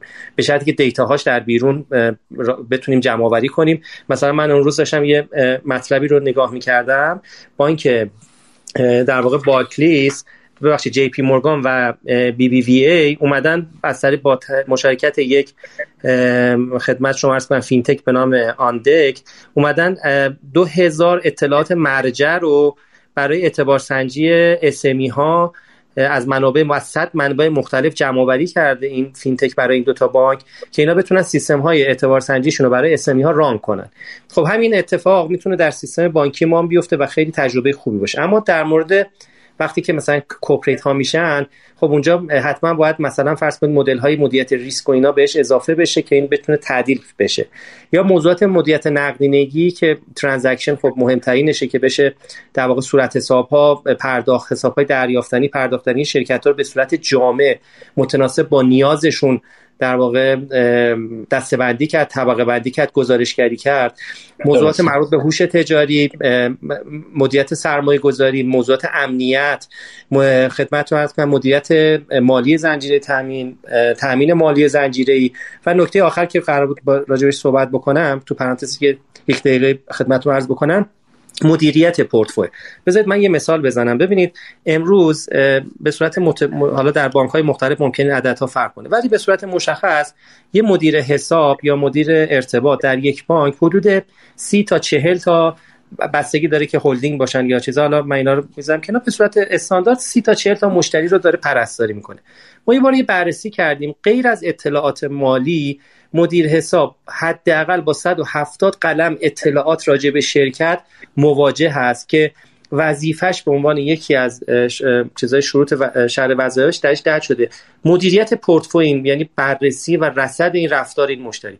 خب چه یه مدیر حساب که 40 تا مشتری داره هر مشتری هم 170 قلم اطلاعات داره که اینا به رسانی هم میشن. مثل مثلا فرض کنید که تحولات نرخ سود سهام این شرکت. یا فرض بکنید که اطلاعات مالی که اهم از مثلا خدمات بیمه یا لیزینگش اینا هم, هم هر کدوم هم زیربخشای دیگه هم دارن. خب این حتما یک سیستم خبره در واقع جامع لازم داره که این دیتا رو در واقع جمع آوری بکنه بر اساس یک KPI در اختیار مدیر حساب قرار بده. اون هشدارهای لازم رو در زمان خودش به مشتری به در واقع مدیر حساب بده. یا مثلا تو اون سیستم های اعتبار سنجی اگه بخوام یه مثال برای شما بزنم شما ببینید الان سیستم اعتبار سنجی بانک ها مثل همون بحث بانکداری خورده. یعنی فرضشون اینه که تا یک سال آینده که اون مثلا مصوبه یا اون اعتبار در واقع لازمه که تجدید بشه یا تمدید بشه یا اصلا تصفیه بشه هیچ اتفاقی نمیفته. ولی الان سیستم های اعتبار سنجی دنیا برخطن. یعنی آخرین تحولات یک شرکت همون روز بر روی اعتبار اون شرکت اثر می‌ذاره و اون مدیر حساب لازمه که اینا رو رصد کنه به در واقع منابع بالاتر گزارش بکنه که بانک تدابیر لازم رو اتخاذ بکنه که اگر این شرکت دچار مسئله شد بانک رو با در واقع ریسک حتی ورشکستگی مواجه نکنه.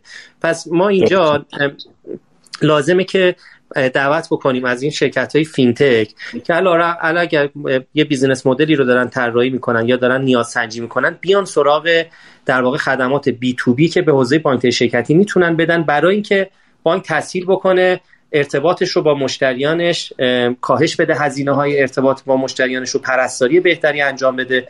خب شما در گذشته نمونه های از این در واقع سامانه ها نرم افزارها رو مثل مثلا فرض کن سامانه موهب در بانک ملت یا فرض بکنید که سپهریار معین در بانک رفاه یا امثال هم دیدین که بانک خودشون توسعه دادن. الان این ظرفیت ها وجود داره که بیان و فقط هم صرفا شرکت های فینتک نیستن. این شرکت های فرض می‌کنید که مثلا مثل همکاران سیستم یا دوستانی که دارن ERP طراحی می‌کنن و موضوعاتی از این جنس به این سمت اومدن.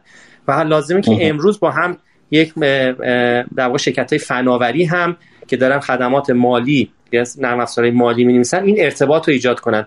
واقعیت اینه که مرز بین مشتریان شرکتی و بانک ها برداشته شده.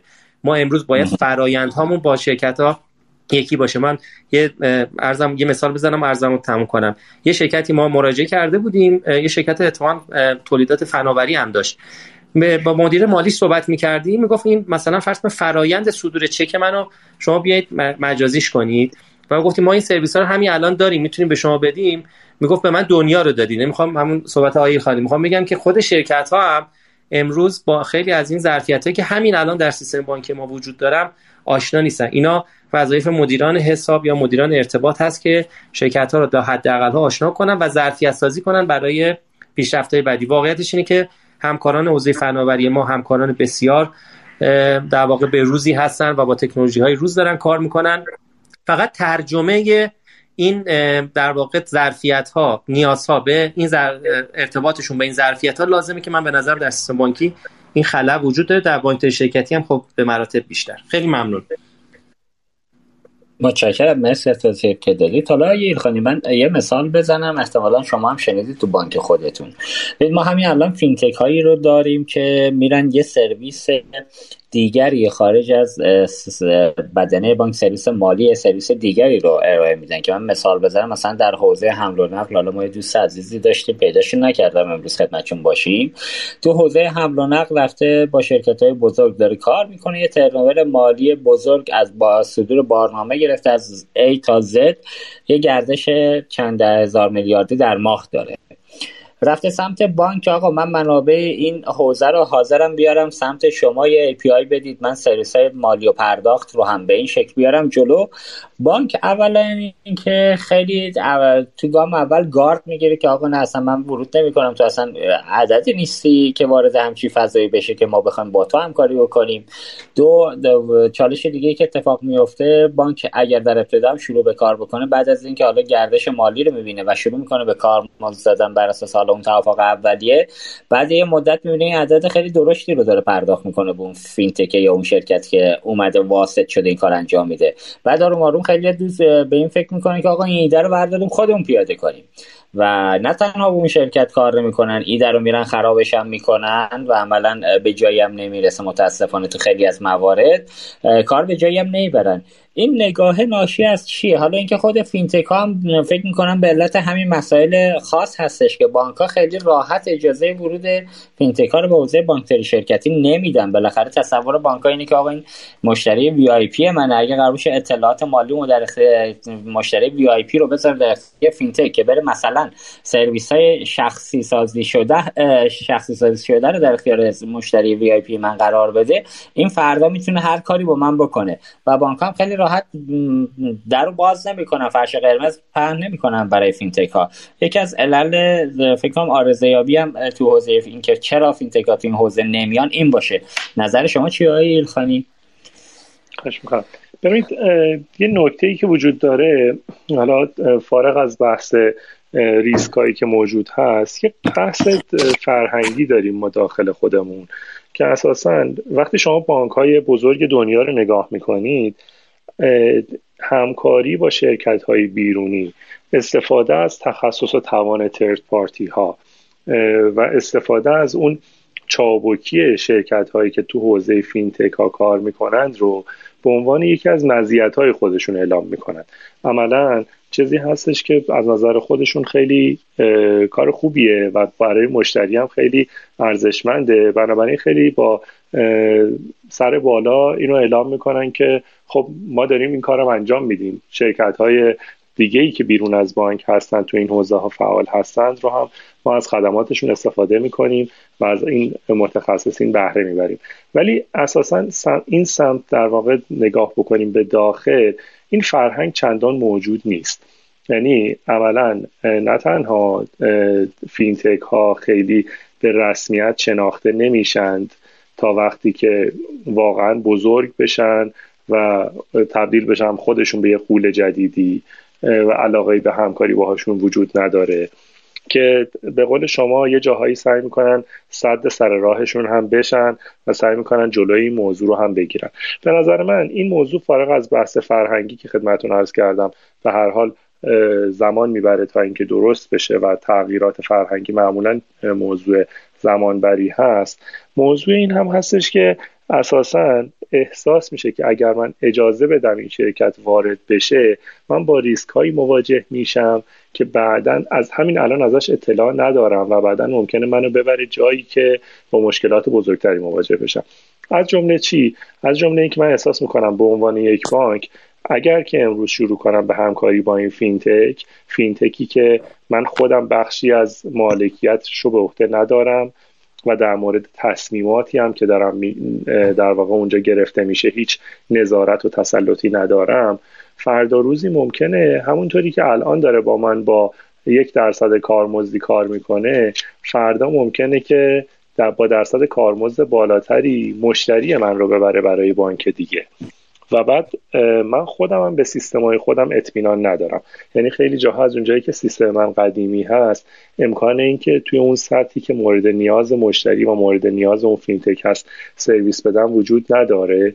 بنابراین سعی می‌کنم که اساسا از ابتدا موضوع رو جلوش رو ببندم که بعدا نخوام وارد اون مشکلات مرحله بعدش بشم. درکی که من دارم از موضوع اینی که تا وقتی که دست کم تو شرایط فرهنگی امروز تا وقتی که یک فینتک از طرف یک مشتری بزرگ من من دارم در مورد حوزه شرکتی صحبت می‌کنم. از بله. طرف یک مشتری بزرگ من به بانک چجوری بگم تحمیل نشه این پذیرش وجود نداره. یعنی عملا باید یک مشتری بزرگ من که برای من بسیار مهمه دست یه شرکت فینتک رو بگیره بیاره اینجا بگه که این فینتک داره کار منو تسهیل می‌کنه. در هر حوزه ای که داره با شرکت کار می‌کنه. احتیاج داره به اینکه این دیتا ها رو بهش بدی. اگر که می‌تونی دیتا رو بده نمی‌تونی. من میرم با بانک دیگه کار می‌کنم که این دیتا رو میده. اونجاست که بانک ها در واقع از اون برج عاجی که نشستن کوتاه میان میان میشینن با فینتک کار می‌کنن و قطعا همچنان تو ذهنشون دارن که ببینم چی کار می‌کنه اگر تونستم فردا روزی خودم بشینم جاش و این کار رو انجام بدم. عرض می‌کنم به نظر من موضوع موضوع فرهنگی هستش و زمان بره برای اینکه همچین چیزی رفت بشه.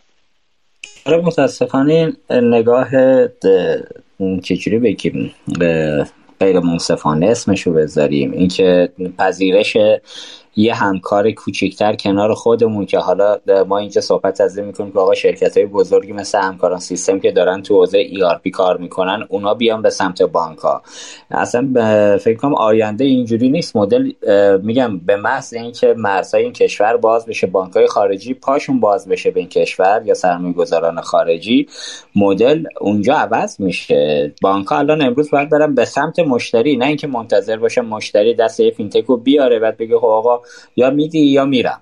این, این اصلا به نظر یه نقطه بزرگ اشکاله که به نظر می‌رسه دوستان در حوزه مدیریت بانک بانک ها باید توجه ویژه بکنیم ما الان مثلا میگم در حوزه تسهیلات خرد هیچ بانک بزرگی اصلا تمایل به ورود به این حوزه نداره. در صورتی که اگر واقعا به درستی برنامه ریزی بشه یه گردش مالی و درآمد خیلی بزرگی وجود داره تو این حوزه که الان می‌بینیم فینتک های مثل لندتک و نمی‌دونم لندو عرض به خدمت شما قسطا اینا دارن با سود 50 درصدی وام دارن میدن به مردم و مردم هم از سر ناچاری دارن می‌گیرن. خب بانک یه ذره به خودشون سختی بدن یه مقدار فشار بیشتر بیارن که هم در حوزه مسئولیت های اجتماعیشون به قشر ضعیف جامعه کمک بیشتری بکنن. و همین که این حوزه هم واقعا میگم وقتی ترنوول مالی زیاد باشه. تو تعداد اسکیل بگیره این کار قطعا سود خوبی هم برای بانک به دنبال داره. ولی نمی‌دونم چرا بانک ما یه مقدار تو این حوزه تنبلن و حاضر نیستن زحمت بیشتری رو به خودشون بدن.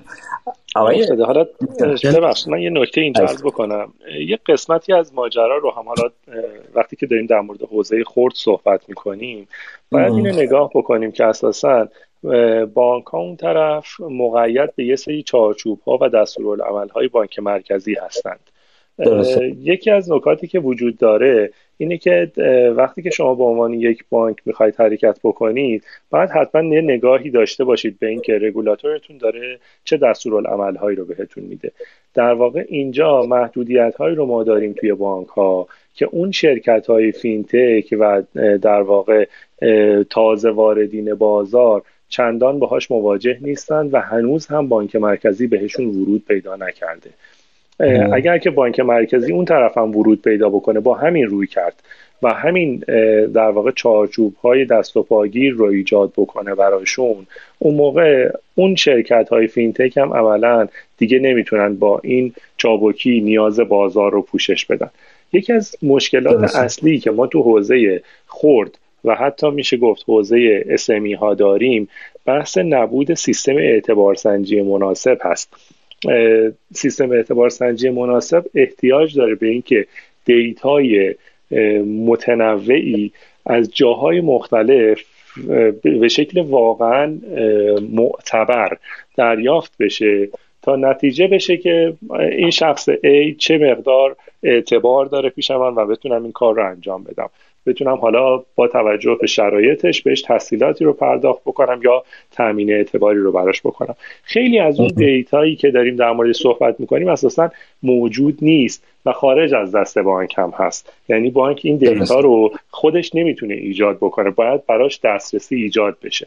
خب وقتی این اتفاق میفته مجبور میشه که مقید بشه. به اون چارچوب ها به هر حال نهاد نظارتی این وسط نقش داره و تعیین کننده و تاثیرگذار هست و نتیجه این میشه که خب در مقابل این رقبای چابکی که وارد شدند نمی‌تونه حرکت بکنه و شاید حمله بر تنبلی میشه. ولی فارغ از اینکه یه قسمت هایی خود بانک ها هم تمایل ندارند حرکت بکنن باید این قید, قید و بندهایی که روی دست بانک ها هست رو هم در نظر بگیریم.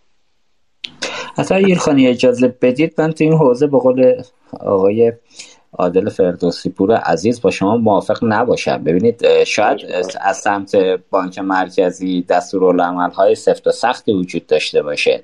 ولی خب گهگدار من تو بعضی از حوزه با دبیر کل محترم بانک مرکزی های طالبی هم صحبت کردم. گفتم آقا چرا تو حوزه کارمز هیچ اقدامی نمی‌کنه بانک مرکزی؟ میگه افتاده شدی کاسه داختر از آش. تا به حال یه دونه بانک به ما نامه نزده. یا بانک ها در یک نامه ما اعلام نکردن آقا بیاید تو حوزه کارمز بانک مرکزی اقدام اقدامی بکنه و مسیر رو عوض کنه. بعد شما این وسط افتادی کاسه داختر از آش های هر روز میگی کارمز کارمز. خب این وقتی همچه اتفاقی میفته خب راست میگه نهاد ناظر. آقا بسم الله بانک اگر واقعا احساسی می‌کنن که تو این حوزه قوانین دست و پاگیره بسم الله. شروع کنم به نامه نگاری شروع کنم به یه حرکت سنفی برن جلو مسیر باز کنن. چطور ما تو حوزه وام خورد؟ الان خیلی جذاب. اون روز ما داشتیم تو همین حوزه با یکی دوستان صحبت می‌کردیم تو وام وام خانگی. دقت کردید دیگه الان تا 100 میلیون تا 200 میلیون من دیدم تو این صندوق های خانوادگی بله. دارن به هم دیگه وام میدن.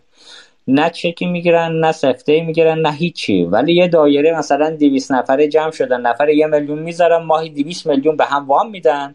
نه لابوسولی داره نه چیزی. که حالا عمده اون اتفاق به خاطر اینه که حالا چون همدیگه رو می‌شناسند و فامیلند و خواهر برادرن یا همسایه هستن یا به هر شکلی پیش هم اعتبار همدیگه رو نمی‌خوان ضایع کنن که آقا من واممو این ماه ندادم فلانی برنده شده مونده حسابش مثلا من هنوز پرداخت نکردم. بالاخره تو وام خورد مردم اگر مسیر باز بشه همینجوری که با حاضرم به 50 درصد هم تن بدم به, به خاطر شرط بد اقتصادی اونجا هم حاضرن هزینه رو پرداخت کنن. ولی خب بانک ها میگم تو این مسیر خودشون می‌تونن پیشرو باشن پیگیر باشن و اقدام بکنن. من از این جهت که وای میستن بانک ها تماشاچی هستن که رگولاتور بیاد تغییر مسیر بده. خب که اشتباهه. رگولاتور بانک فشار بیارن فکر می‌کنم خیلی دستو نمیبنده یا حرکت چکشی انجام نمیده. به فکر ایجاد تغییر مسیر می‌تونه باشه.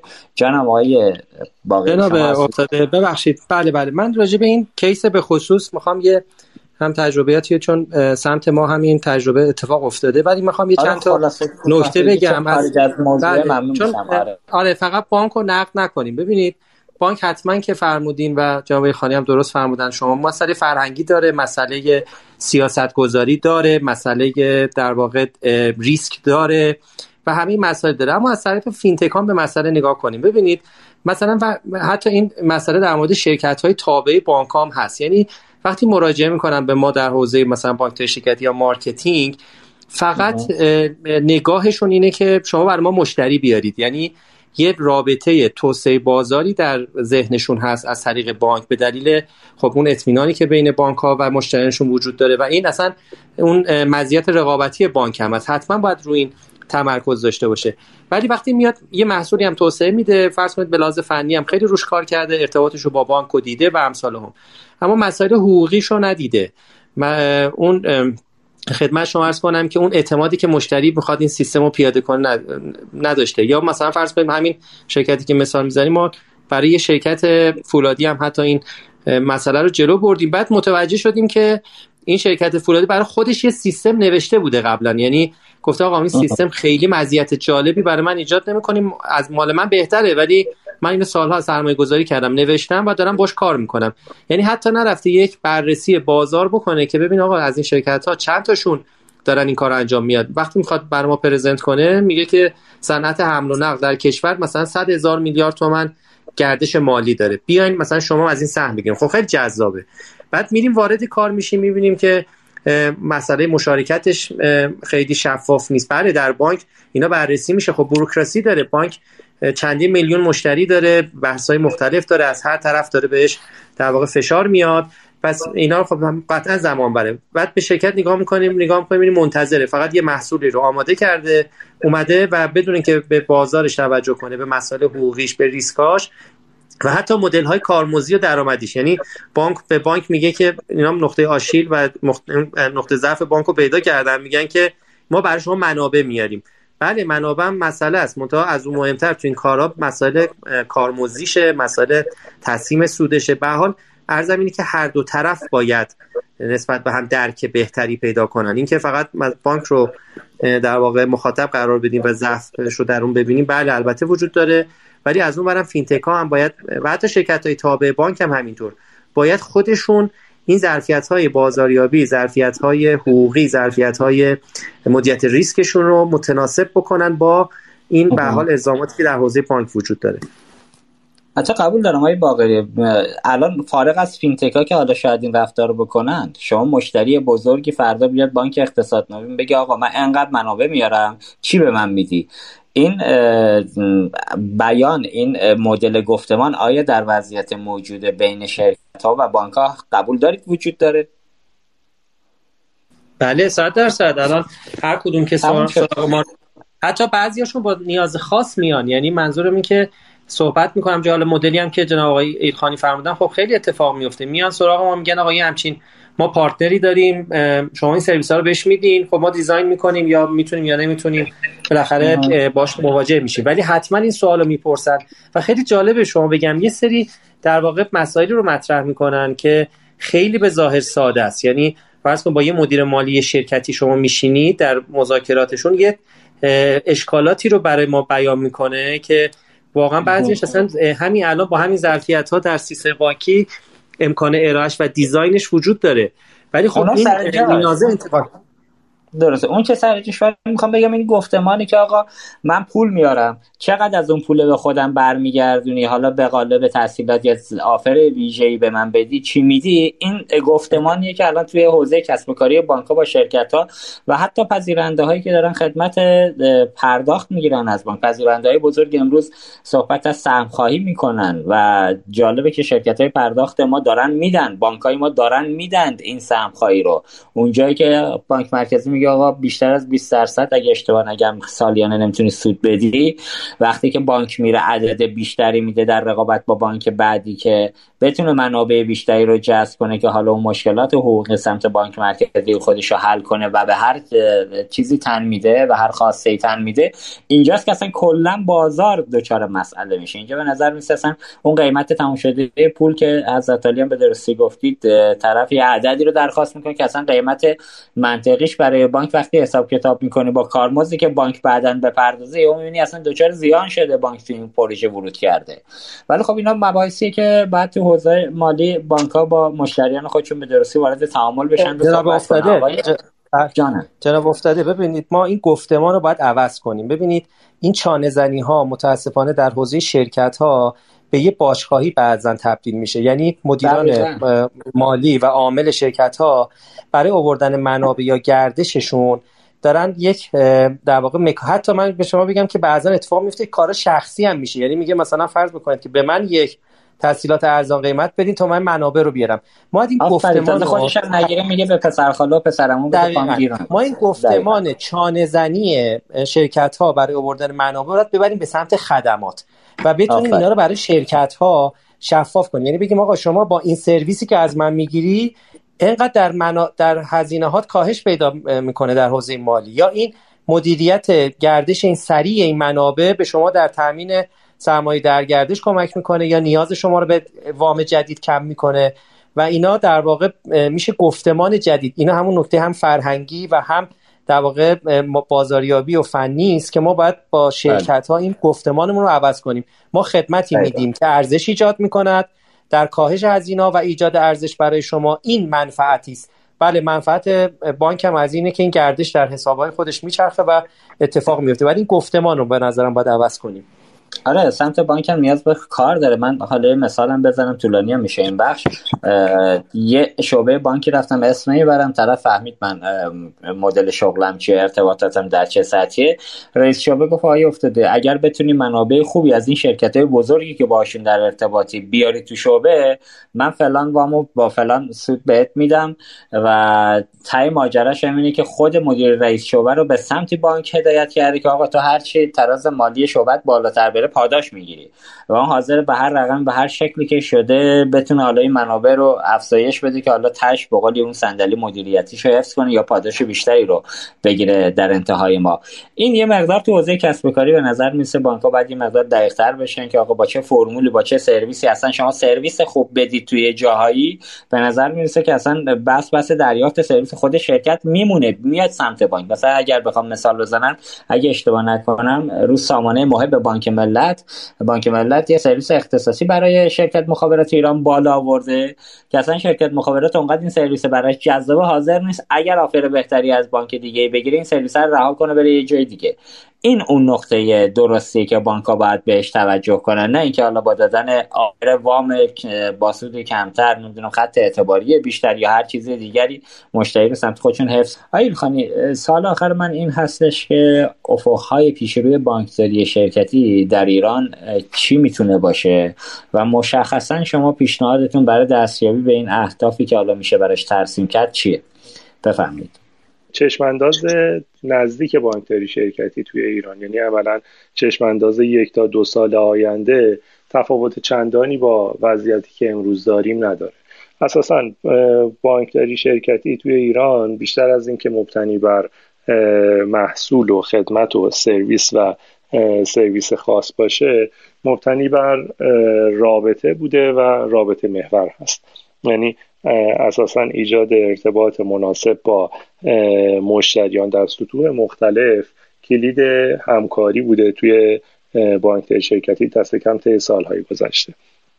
و خب توی این شرایط بانک های کوچیک عملا توانی برای رقابت در این حوزه با بانک های بزرگ ندارن. عمدتا به خاطر مسائلی مثل کفایت سرمایه حوز ارتباطاتی که در حال حاضر وجود داره. همچنین موضوع خیلی مهمی هم که اینجا وجود داره بحث وسایق شرکت های بزرگ هست که در واقع جابجایی این وسایق هم خیلی هزینه های زیادی رو برای خود شرکت در بر خواهد داشت. بنابراین چندان علاقه به جابجایی ندارند. از طرف دیگه بانک های بزرگ هم واقعا انگیزه چندانی برای اینکه بخوان تحول خاصی رو ایجاد بکنند رو ندارن. فینتک هم که صحبت کردیم در موردشون. بدون فشار مشتری بعیده که بتونن وارد این بازی بشن و بتونن جایی برای خودشون دست و پا کنن. بنابراین من, من نظرم اینه که توی افق یکی دو سال آینده عملا ما چشم انداز متفاوتی رو نمی‌بینیم. ولی توی چشم انداز بلندتر در صورتی که بانک های خارجی وارد بشن و یا اینکه سرمایه گذار و سهامدار خارجی وارد بشه اون موقع اوضاع متفاوت میشه. من تصورم اینه که طی سالهای آتی ما میریم به سمت دست کم تو حوزه فناوری اطلاعات داریم در مورد فناوری اطلاعات تو حوزه شرکتی صحبت می‌کنیم. میریم به سمت ایجاد یه پلتفرم جامعه خدمات بانکداری شرکتی توسط بانک ها عملا اکوسیستمی ایجاد خواهد شد مبتنی بر بانکداری باز که در واقع فناوری بانک ها فقط میان سرویس های پایه مناسب رو ارائه می‌کنن و بر اساس اون سرویس های پایه خدمات مورد نیاز شرکت ها و مشتریان از, طریق، از طرق مختلف. می‌تونه از طریق ترد پارتی ها باشه می‌تونه از طریق فینتک ها باشه می‌تونه از طریق شرکت های وابسته به خود مشتریانمون باشه و یا حتی ورود بقیه بازیگرا. یعنی عملا وقتی یه اکوسیستم جامعی داشته باشیم اون حوزه خدمات مالی غیر بانکی مثل حوزه بیمه، کارگزاری، تامین سرمایه، صرافی، لیزینگ و مسائلی از این دست هم اینجا پوشش داده میشه. علاوه بر اون می‌تونیم امیدوار باشیم که یه سری خدمات اضافه تر مثل حوزه cash management، حوزه treasury، supply chain finance و مسائلی از این دست حتی خدمات کارکنان هم بیاد داخل همین پلتفرم و داخل همین اکوسیستم بشینه. عملا از نظر من طی چند سال آینده بانکی توی این حوزه برنده هست که بتونه این اکوسیستم رو سریعتر ایجاد کنه و بازیگرای بیشتری رو داخل این اکوسیستم بیاره. بتونه با توجه به اون بازیگرایی که اونجا حضور دارن همه نیازهای مشتری داخل پلتفرم خودش برآورده کنه. حتی فرایندهای کاری و فرایندهای ارائه خدمتش رو هم همونجا متمرکز کنه به شکلی که واقعا مشتری احتیاجی به بیرون رفتن از اون فضا و اون پلتفرم نداشته باشه. اگر این اتفاق بیفته شاید حتی بتونیم این رو ببینیم که با فشار مشتری این پلتفرم چند بانکی هم بشه. یعنی اولا یه بانکی اومده پلتفرم خودش را آورده بالا سرویس بسیار خوب داره میده اونجا با کمک بازیگران اکوسیستمی رو ساخته که همه نیازهای مشتری رو تامین می‌کنه. و حالا مشتری برای اینکه یه حوزه هایی مثل حوزه cash management ش رو به شکل جامع بتونه مدیریت بکنه بانک های دیگر رو هم وادار می‌کنه که به این پلتفرم سرویس بدن. در واقع اطلاعات بیاد اونجا. اگه این اتفاق بیفته شاید به یه شکل در واقع موازی فارغ از اون بحث کنسرسیومی که خدمتتون عرض کردم بحث big data هم اینجا بتونه پوشش بده. یعنی عملا این پلتفرم منجر بشه به اینکه اون big data هم ایجاد بشه و بعد اون insight هایی که از این big data به دست میاد هم بتونه بسیار کمک کنه به صنعت بانکداری و کسب و کار بانک ها و کسب و کار مشتریان در کنارش. بسیار عالی متشکرم. آقای ایلخانی عزیز ممنونم. خب آقای باقری عزیز صحبت های شما رو میشنویم تا من مشکل آقای فکری رو ببینم می‌تونم حل کنم. بفرمایید شما. خب خیلی ممنونم از همه دوستانی که تا اینجا توجه کردم با توجه به اون زمانی که برای این پادکست هم در نظر گرفتیم. من خیلی خلاصه یه نکاتی دارم راجع به آینده بانک شرکتی خدمتون بگم. واقعیتش اینه که همونجور که گفتم ما ده سال از استقرار بانکداری شرکتی در کشورمون گذشت. دستاوردها اونطور که باید نبود اما واقعیتش اینه که بدون دستاورد هم نبودیم. از این نظر که همونجور که آقای هم اشاره کردن ما به شکلهای جدیدی از ارتباط با مشتریان رسیدیم. فرهنگ متفاوتی نسبت به گذشته و بانکداری خورد در بانک که حداقل این سیستم رو پیاده کردن شکل گرفت. و از این, از این منظرم باید بهش توجه کنیم که بخش مختلفی در بانک به خصوص در حوزه فناوری اطلاعات نظرشون به حوزه بانکداری شرکتی با توجه به این پیگیری که در از طرف حوزه بانکداری شرکتی اتفاق افتاد جلب شد. یعنی امروز حتی می‌دونم که بسیاری از مدیران حوزه فناوری هم دغدغه ارائه خدمت به مشتریان شرکتی رو پیدا کردن. حالا با صحبت که باشون می‌کنیم و البته خب ایده های بسیار خوبی هم دارن. به نظرم می‌رسه که برای اینکه ما آینده بانکداری شرکتی در واقع اتفاق بیفته و به نظرم گریز ناپذیرم هست. چون ما به این سمت اومدیم. و تحولات هم به این سمت هست و بالاخره اقتصاد کشورها بر اساس فعالیت شرکت ها از اسمی ها گرفته تا شرکت های کوپریت شکل می‌گیره و نظام مالی حتما باید به اینها رسیدگی بکنه و به خصوص با بانک ها و من قبل از اینکه این آیتما فقط تیتوار عرض می‌کنم که به نظرم مهم من باید بهشون توجه کنید. در مورد اون نکاتی هم که جناب آقای افتاده خیلی در واقع اشاره می‌کنن مرزها باز بشه. بله مرزها باز بشه اتفاق خیلی مهمی میفته اما یادمون باشه تحقیقات در دنیا در حوزه بانکداری نشون میده که ما بانک های بومیمون بیکار نمیشن. یعنی خیلی از مثال می‌زنم. فرض کنید که حالا این تحریمان برداشته شد. یه شرکتی مثل سامسونگ اگر اومد در کشور یه شرکت هواپیمایی بین‌المللی اومد در کشور ما هم شروع به فعالیت کرد.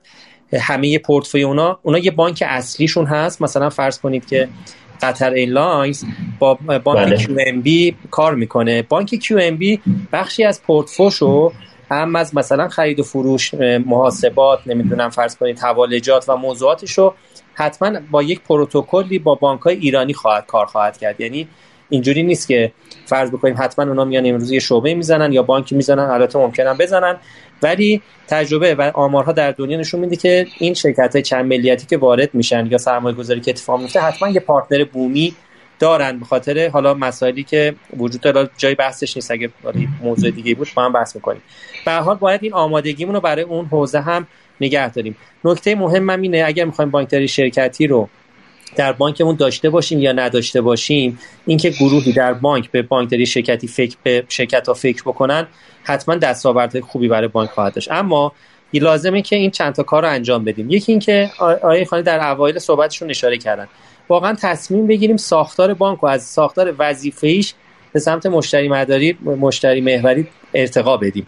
یعنی اینطور نباشه که بانکداری شرکتی یه اداره یا مدیریت در زیر نفوذ حوزه مثلا فرض کنید اعتبارات باشه. اتفاقا بانکداری شرکتی است که به با حوزه اعتبارات خطدهی می‌کنه. به اونها میگه که در واقع بازار به کدوم سمت هست و به ریسک ها رو محاسبه کنید و back office ی حالا ما نگاه می‌کنیم ببینیم حوزه اعتبارات اومدن front office شدن در صورتی که اصلا این اشتباه سنتی مثل سنتی کار کردنمونه.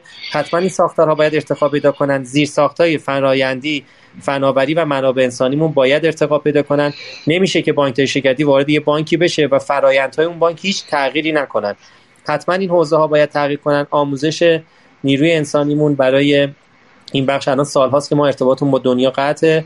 حتما باید این ارتباط های آموزشی حداقل دو این فاضله گذار اتفاق بیفته.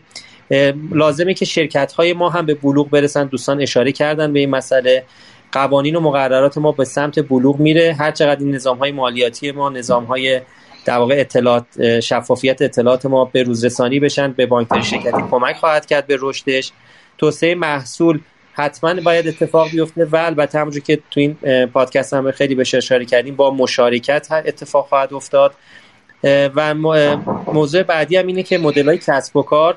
و مدل ها و تکنولوژی های جدید باید بیان در حوزه های مختلف اهم از ریسک تطبیق اعتبارات حوزه های بین الملل در واقع جایگزین سیستم های یا تصمیم گیری فعلیمون بشن. به حال من آینده خوبی برای حوزه بانک شرکتی متصورم و چون اجتناب ناپذیرم از واقعیتش و فشار بازار و فشار مشتریان این ما رو در این مسیر قرار خواهد داد. خیلی ممنونم. متشکرم مرسی. ممنون آقای باقری عزیز صدای منو دارید؟ بله بله. بسیار عالی. خب ما آقای فکری روی خط داریم. آقای فکری بفرمایید نقطه نظر از عالی رو در مورد سال قبلی میشنویم و در ادامه هم بفرمایید که افقهای پیشروی بانکداری شرکتی در کشور چیست و مشخصا چه پیشنهادی در این حوزه دارید. میشنویم صحبت های شما رو. بفرمایید. بله بله. بفرمایید. بله، بله. خدمت ارز کنم من اجازه می‌خوام از دوستان یک دو تا نکته بود که اون وسط می‌خواستم بیام و با دوستان در حقیقت هم فکری بکنم نشد متاسفانه مجبور هستم الان. اولا به عنوان بخش خصوصی که حوزه منخوری اطلاعات داره کار می‌کنه. یک مقدار نظرم متفاوت از با بعضی از نظر دوستان. از جمله که پیش اومد ببینید درست دوستان. که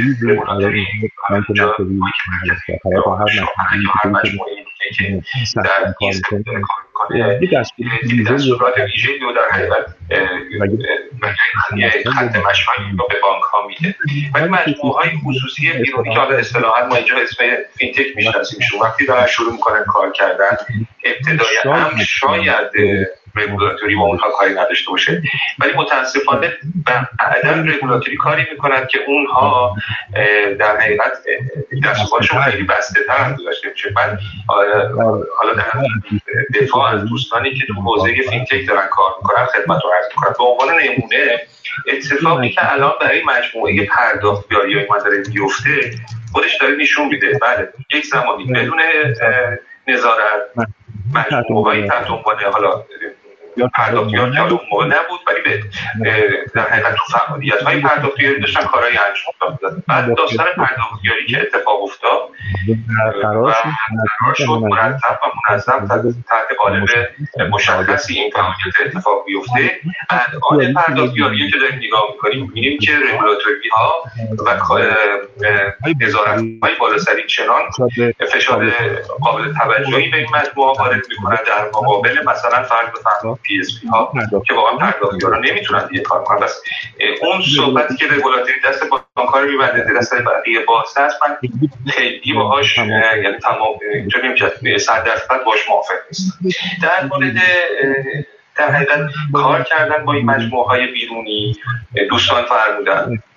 درست نکته فرهنگی. خیلی مهمی وجود داره. عدم اعتماد هست که حالا بحثایی هستش که نمیشه فقط به موضوع ما موضوع بانک و بانکداری شرکتی بشه. موضوعات فرهنگی هست. ولی واقعیتش این هستش که یکی از کارهایی که بانک باید انجام بدن بررسی ریسک های آتی هستش. اینطوری نیستش که بانک. ها قرار باشه بنشینن.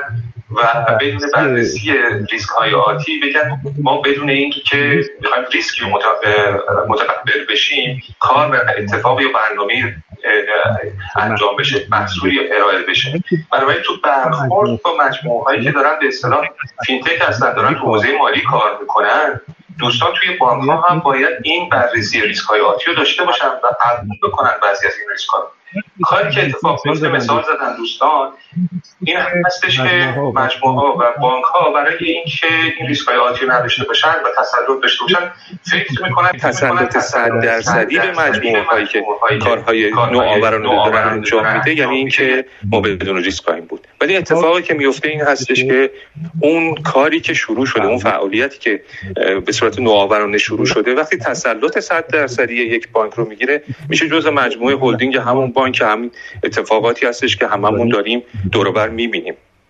بنابراین دیدگاه همکاریه باید متفاوت بشه حالا برگردم به در حقیقت سوالات و بحثایی که بوده. ببینید مؤسسه سلنت یه مطالعه چند سال پیش داشته روی 20 بانک جهانی. بررسی که داره می‌کنه پاسخ که داره می‌گیره این هستش که 38 درصد درآمد عملیاتی در حقیقت بانک ها از طریق بانکداری شرکتی داره اتفاق میفته این مال قبل از پاندمی کووید 19 هستش. عدد قابل توجه هستش. 38 درصد درآمد عملیاتی. بنابراین تو حوزه بانکی بانکداری شرکتی یک بخش قابل توجهی از خدمات فعالیت های بانک در با در حقیقت پاندمی کووید 19 که این دو سال اخیر اتفاق افتاده این موضوع به شدت رشد بیشتری کرده. یعنی اگر اون موقع 38 درصد داشتیم در نظر می گرفتیم حالا با اون مطالعه توی 20 بانک بزرگی که اتفاق افتاده بود الان عددا خیلی بیشتر از اینها هست. حالا با این وضعیتی که اتفاق افتاده بحث جایگاه بانکداری شرکتی تو آینده یک بانک دیجیتال چه اتفاقی برای در حقیقت بانک های دیجیتال میفته این هستش که ببینید خدمات بانکداری شرکتی همونجور که از ابتدای این بحث هم دوستان جایگاهی تو موارد مختلف اشاره کردن حوزه گسترده ای از خدمات هستش که اصلا قابل مقایسه با بانکداری خورد یا بانکداری شخصی نیست. خب این خدمات چند تا ویژگی دارند؟ اولا تنوع بسیار زیادی دارن دو پیچیدگی بسیار زیادی دارن این پیچیدگی ها باعث میشه که با روش های در حقیقت سنتی دیگه نشه اون نیازها رو برطرف کرد. بنابراین یک بانک دیجیتال حتما با بانکداری شرکتی یک بخش قابل, مت... قابل ملاحظه یا شاید بشه گفت تقریبا میشه گفت به بخش زیادی از بانک رو شامل خواهد شد. جایگاه بانکداری شرکتی توی بانک بانک دیجیتال بسیار روشن و بزرگ. هستش. همونجور که تو دنیا الان اتفاق افتاده مجموعه ها بانک های مختلف دارن کار می‌کنن که سمت مشتریان و کاربردهای مختلف داره اتفاق میفته این جایگاه اصلا قابل توجه هستش. چه کاری بکنیم؟ به نظر من حالا چون بحثم به انتهاش رسیده و من هم وقت دوستان رو زیاد. نمی‌خوام بگیرم چند تا نکته توجه بفرمایید. یکی این که تو شرایطی که ما الان داریم اجازه بدیم تجربه های آسون و مؤثر داشته باشیم. ببینید میگن سنگ بزرگ علامت نزدن اگر می‌خوایم کاری انجام بدیم کارهای حتی در حقیقت کوشیک رو اجازه بدیم اتفاق بیفته. ولی کارهایی که مؤثر باشن نه. غیر مؤثر. دوستان اشاره کردم به چند تا در حقیقت اپلیکیشن هایی که تو این سال استفاده شده. من دیگه نمی‌خوام نام ببرم ولی بانک های بزرگ نشون دادن که بعضی از بانک ها البته نشون دادن که می‌تونن تجربه های آسون و موثر ایجاد کنن برای مشتریاشون. دو محصولات و قابلیت هامون رو تجدید نظر کنیم توشون. یعنی اینطوری نیستش که اگر یک محصول بانکی آماده کردیم ده سال گذشته 15 سال گذشته خوب هم جواب می‌داده الان هم پاسخگو باشد. باید حتما متناسب با شرایط جاریمون محصولات قابلیت رو ارزیابی کنیم دوباره تجدید نظر کنیم تو اونها و روش های جدید توشون ایجاد کنیم. سه نکته نوآوری دیجیتاله. ببینید این این نکته نکته هستش که حالا باز به بحث فینتک و اینها برمیگرده ولی واقعیتش این هستش که نوآوری های دیجیتالی می‌تونه بهمون کمک کنه تو این شرایطی که داره اتفاق میفته اگر ما بگیم که داستان های AI BI و هر چیزی که big data یی که ولی واقعیتش این است که نوآوری های دیجیتال تو هر حوزه حتی حوزه های ساده هم می‌تونه اتفاق بیفته. سعی کنیم نوآوری دیجیتال رو اجازه بدیم توش به وجود بیاد. بنابراین اگه بخوام جمع بندی بکنم برای اینکه در حقیقت پیش رومون چه, چه وضعیتی خواهیم داشت باید خدمتتون عرض کنم. حتما بانکداری شرکتی بخش قابل عمده ای از بانکداری آینده و دیجیتال ما خواهد بود. برای این بخش باید سرمایه گذاری کنیم برای این بخش باید فرهنگ سازی کنیم. برای این بخش باید اجازه بدیم عامل های سوم هم وارد موضوع بشن. عامل های سوم عامل هایی هستن که بین مشتری و ما فعالیت های خاصی رو می‌تونن انجام بدن که برای طرفین محروم به صرفه باشه. خیلی متشکرم. متشکرم آقای فکری عزیز ممنونم. من عذرخواهی می‌کنم از شنوندگان عزیز. یه مقدار صدای شما برگشت داشت متاسفانه. خداحافظی هم بفرمایید آقای فکری. رسیدیم به انتهای برنامه. ممنون میشم. مرسی که کنار ما بودید. دست شما درد نکنه. بهره بردیم از تجربیات ارزندهتون. انشالله که در برنامه آتی هم خدمت حضرت علی باشیم.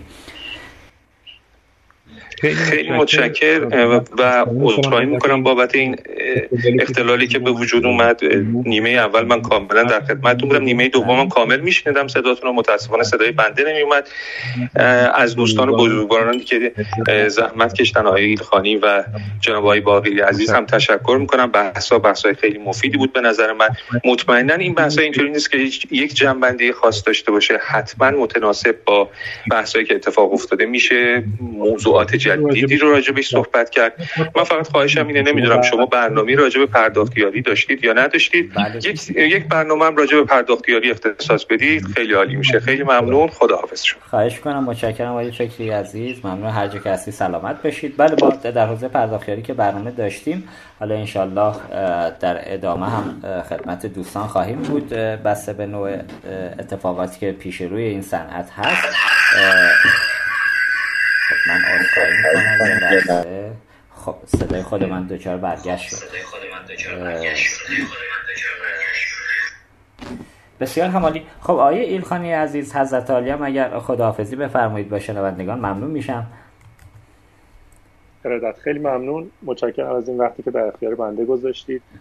ممنون از مهمانان عزیز برنامه آقای فکری آقای باقری عزیز بسیار استفاده کردیم از صحبتاشون و امیدوارم که دفعه بعدی که در مورد حوزه بانکداری شرکتی میزگردی خواهید داشت انشالله اوضاع خیلی بهتر باشه و ببینیم که به نسبت این جلسه پیشرفت های خیلی بهتری داشتیم و در وضعیت رو به رشدی قرار داریم. آخر هفته خوبی داشته باشید. قربان شما. خواهش می‌کنم. سلامت باشید. مرسی که کنار ما بودید. خدا نگهدار شما. آقای باقری عزیز خواهش می‌کنم. خدمت حضرت عالی هم هستیم. بفرمایید. خیلی ممنونم. از شما تشکر می‌کنم بابت زحماتی که کشیدین. از دو بزرگوارم جناب آقای فکری ایلخانی هم تشکر می‌کنم. امیدوارم که در ادامه مسیری که در پیش دارن موفق و معید باشن و همه عزیزانی که صدای ما رو شنیدن. و من ضمن خداحافظی پیشنهاد می‌کنم. انشالله از این به بعد هر مبحثی که در حوزه فناوری انشالله پیگیری می‌کنید سوالاتی هم در حوزه بانکداری شرکتی در بگنجونید و این بخش مشتریان حقوقی هم از نظر دور نمونه که ما انشالله بتونیم از دستاورداش در حوزه بانک و شرکت های فینتک استفاده بکنیم. بازم از شما ممنونم. خواهش می‌کنم. متشکر از اینکه کنار ما بودید. بله به درستی میفرمایید. حالا این حوزه بانکداری شرکتی مقدار مقفول مونده حتی در حوزه رسانه ها خود دوستان هم من نمی‌بینم خیلی پررنگ باشن. یه مقدار دیتا تو این حوزه خیلی بیرون نمیاد. ما امروز مباحث حوزه بین الملل حوزه بانکداری شرکتی رو هم باید مرور می‌کردیم ولی با توجه به شرایط خاص کشور که خب بالاخره الان امکان تبادل پولای خودمون هم در داخل کش در خارج از مرزهای ایران وجود نداره. تو این حوزه دیگه ورود نکردیم. فکر نمی کنم فعلا جایی داشته باشه. حالا در حوزه بانکداری بین الملل هم مباحث زیاده که میگم بازم ما منتظریم انشالله این مشکل برجام حل بشود. به اون حوزه هم خواهیم پرداخت. خب همطور که دوستان هم شنونده بودن به نظر می‌رسه هنوز ما در حوزه بانکداری شرکتی کار زیاد داریم و این حوزه ناشناخته مونده. به نظر می‌رسه یه مقدار از سمت خود فعالین این حوزه باید بیشتر تعامل بشه. تو حوزه سرویس ها من فکر می‌کنم همچنان یه مقدار سمت بانک های کندی وجود داره. حالا جزیره جزیره بانک ها در حوزه های خودشون دارن سرویس هایی رو ارائه میدن. ولی چنانچه یه بانکی ورود پیدا کنه بتواند با همکاری فینتک ها من خیلی رو این تاکید می‌کنم آینده بر آینده مال فینتک ها و بانک هایی که با فینتک ها توان همکاری و تعامل رو دارن. بالاخره اگر بانک یه جاهایی کند و به خاطر حالا فرایندهای داخلی خودش دچار رخوت هایی هست فینتک ها می‌تونن کمک کنن. بالاخره شخصی سازی سرویس ها در حوزه بانکداری شرکتی فکر کنم یکی از مهمترین موضوعاتی باشه که بانک ها خودشون هم روی موضوع متمرکز شدن و به بعضی از شرکت های خاص که turnover مالی خوبم دارن دارن سرویس های اختصاصی میدن. حتی برای اونا سرویس هم اگر نداشته باشند یه جاهایی و آمادگی دریافت سرویس های جدید نداشته باشن خود بانک ورود کرده. حتی برای اون شرکت ها داره سیستم پیاده می‌کنه سیستم می‌نویسه که این فکر کنم اون بخش اصلیه که فینتک ها می‌تونن کمک ویژه به حوزه بانکداری شرکتی بکنن. ممنون از اینکه کنار ما بودید. انشالله که تعطیلات که تموم شده. البته اصل جمعه خوبی رو پیش رو داشته باشید. هر کجا که هستی سالم سلامت باشید. شما رو خدای بزرگ میسپارم. خدا نگهدار همگی. در انتها مجددا از مدیران شرکت به پرداخت ملت بابت حمایتشون از این برنامه تشکر می‌کنم. امیدوارم تونسته باشیم توی این میزه گرد جذاب به ابهامات موجود در خصوص حوزه بانکداری شرکتی در کشور با انتقال تجربیات ارزنده مهمانان گرانقدر برنامه اطلاعات خوبی رو در اختیار شما قرار داده باشیم. از شنوندگان ویژه برنامه اقتصاد دیجیتال هم به خاطر همراهی و همدلیشون تشکر می کنم. لطفا این برنامه رو به همکارای خودتون در شبکه بانکی معرفی کنید و حتما نظراتتون رو از ما دریغ نکنید. روزگارتون سرشار از خوبی و مهربانی در پناه خدا باشید. رادیو اینترنتی اصر پرداخت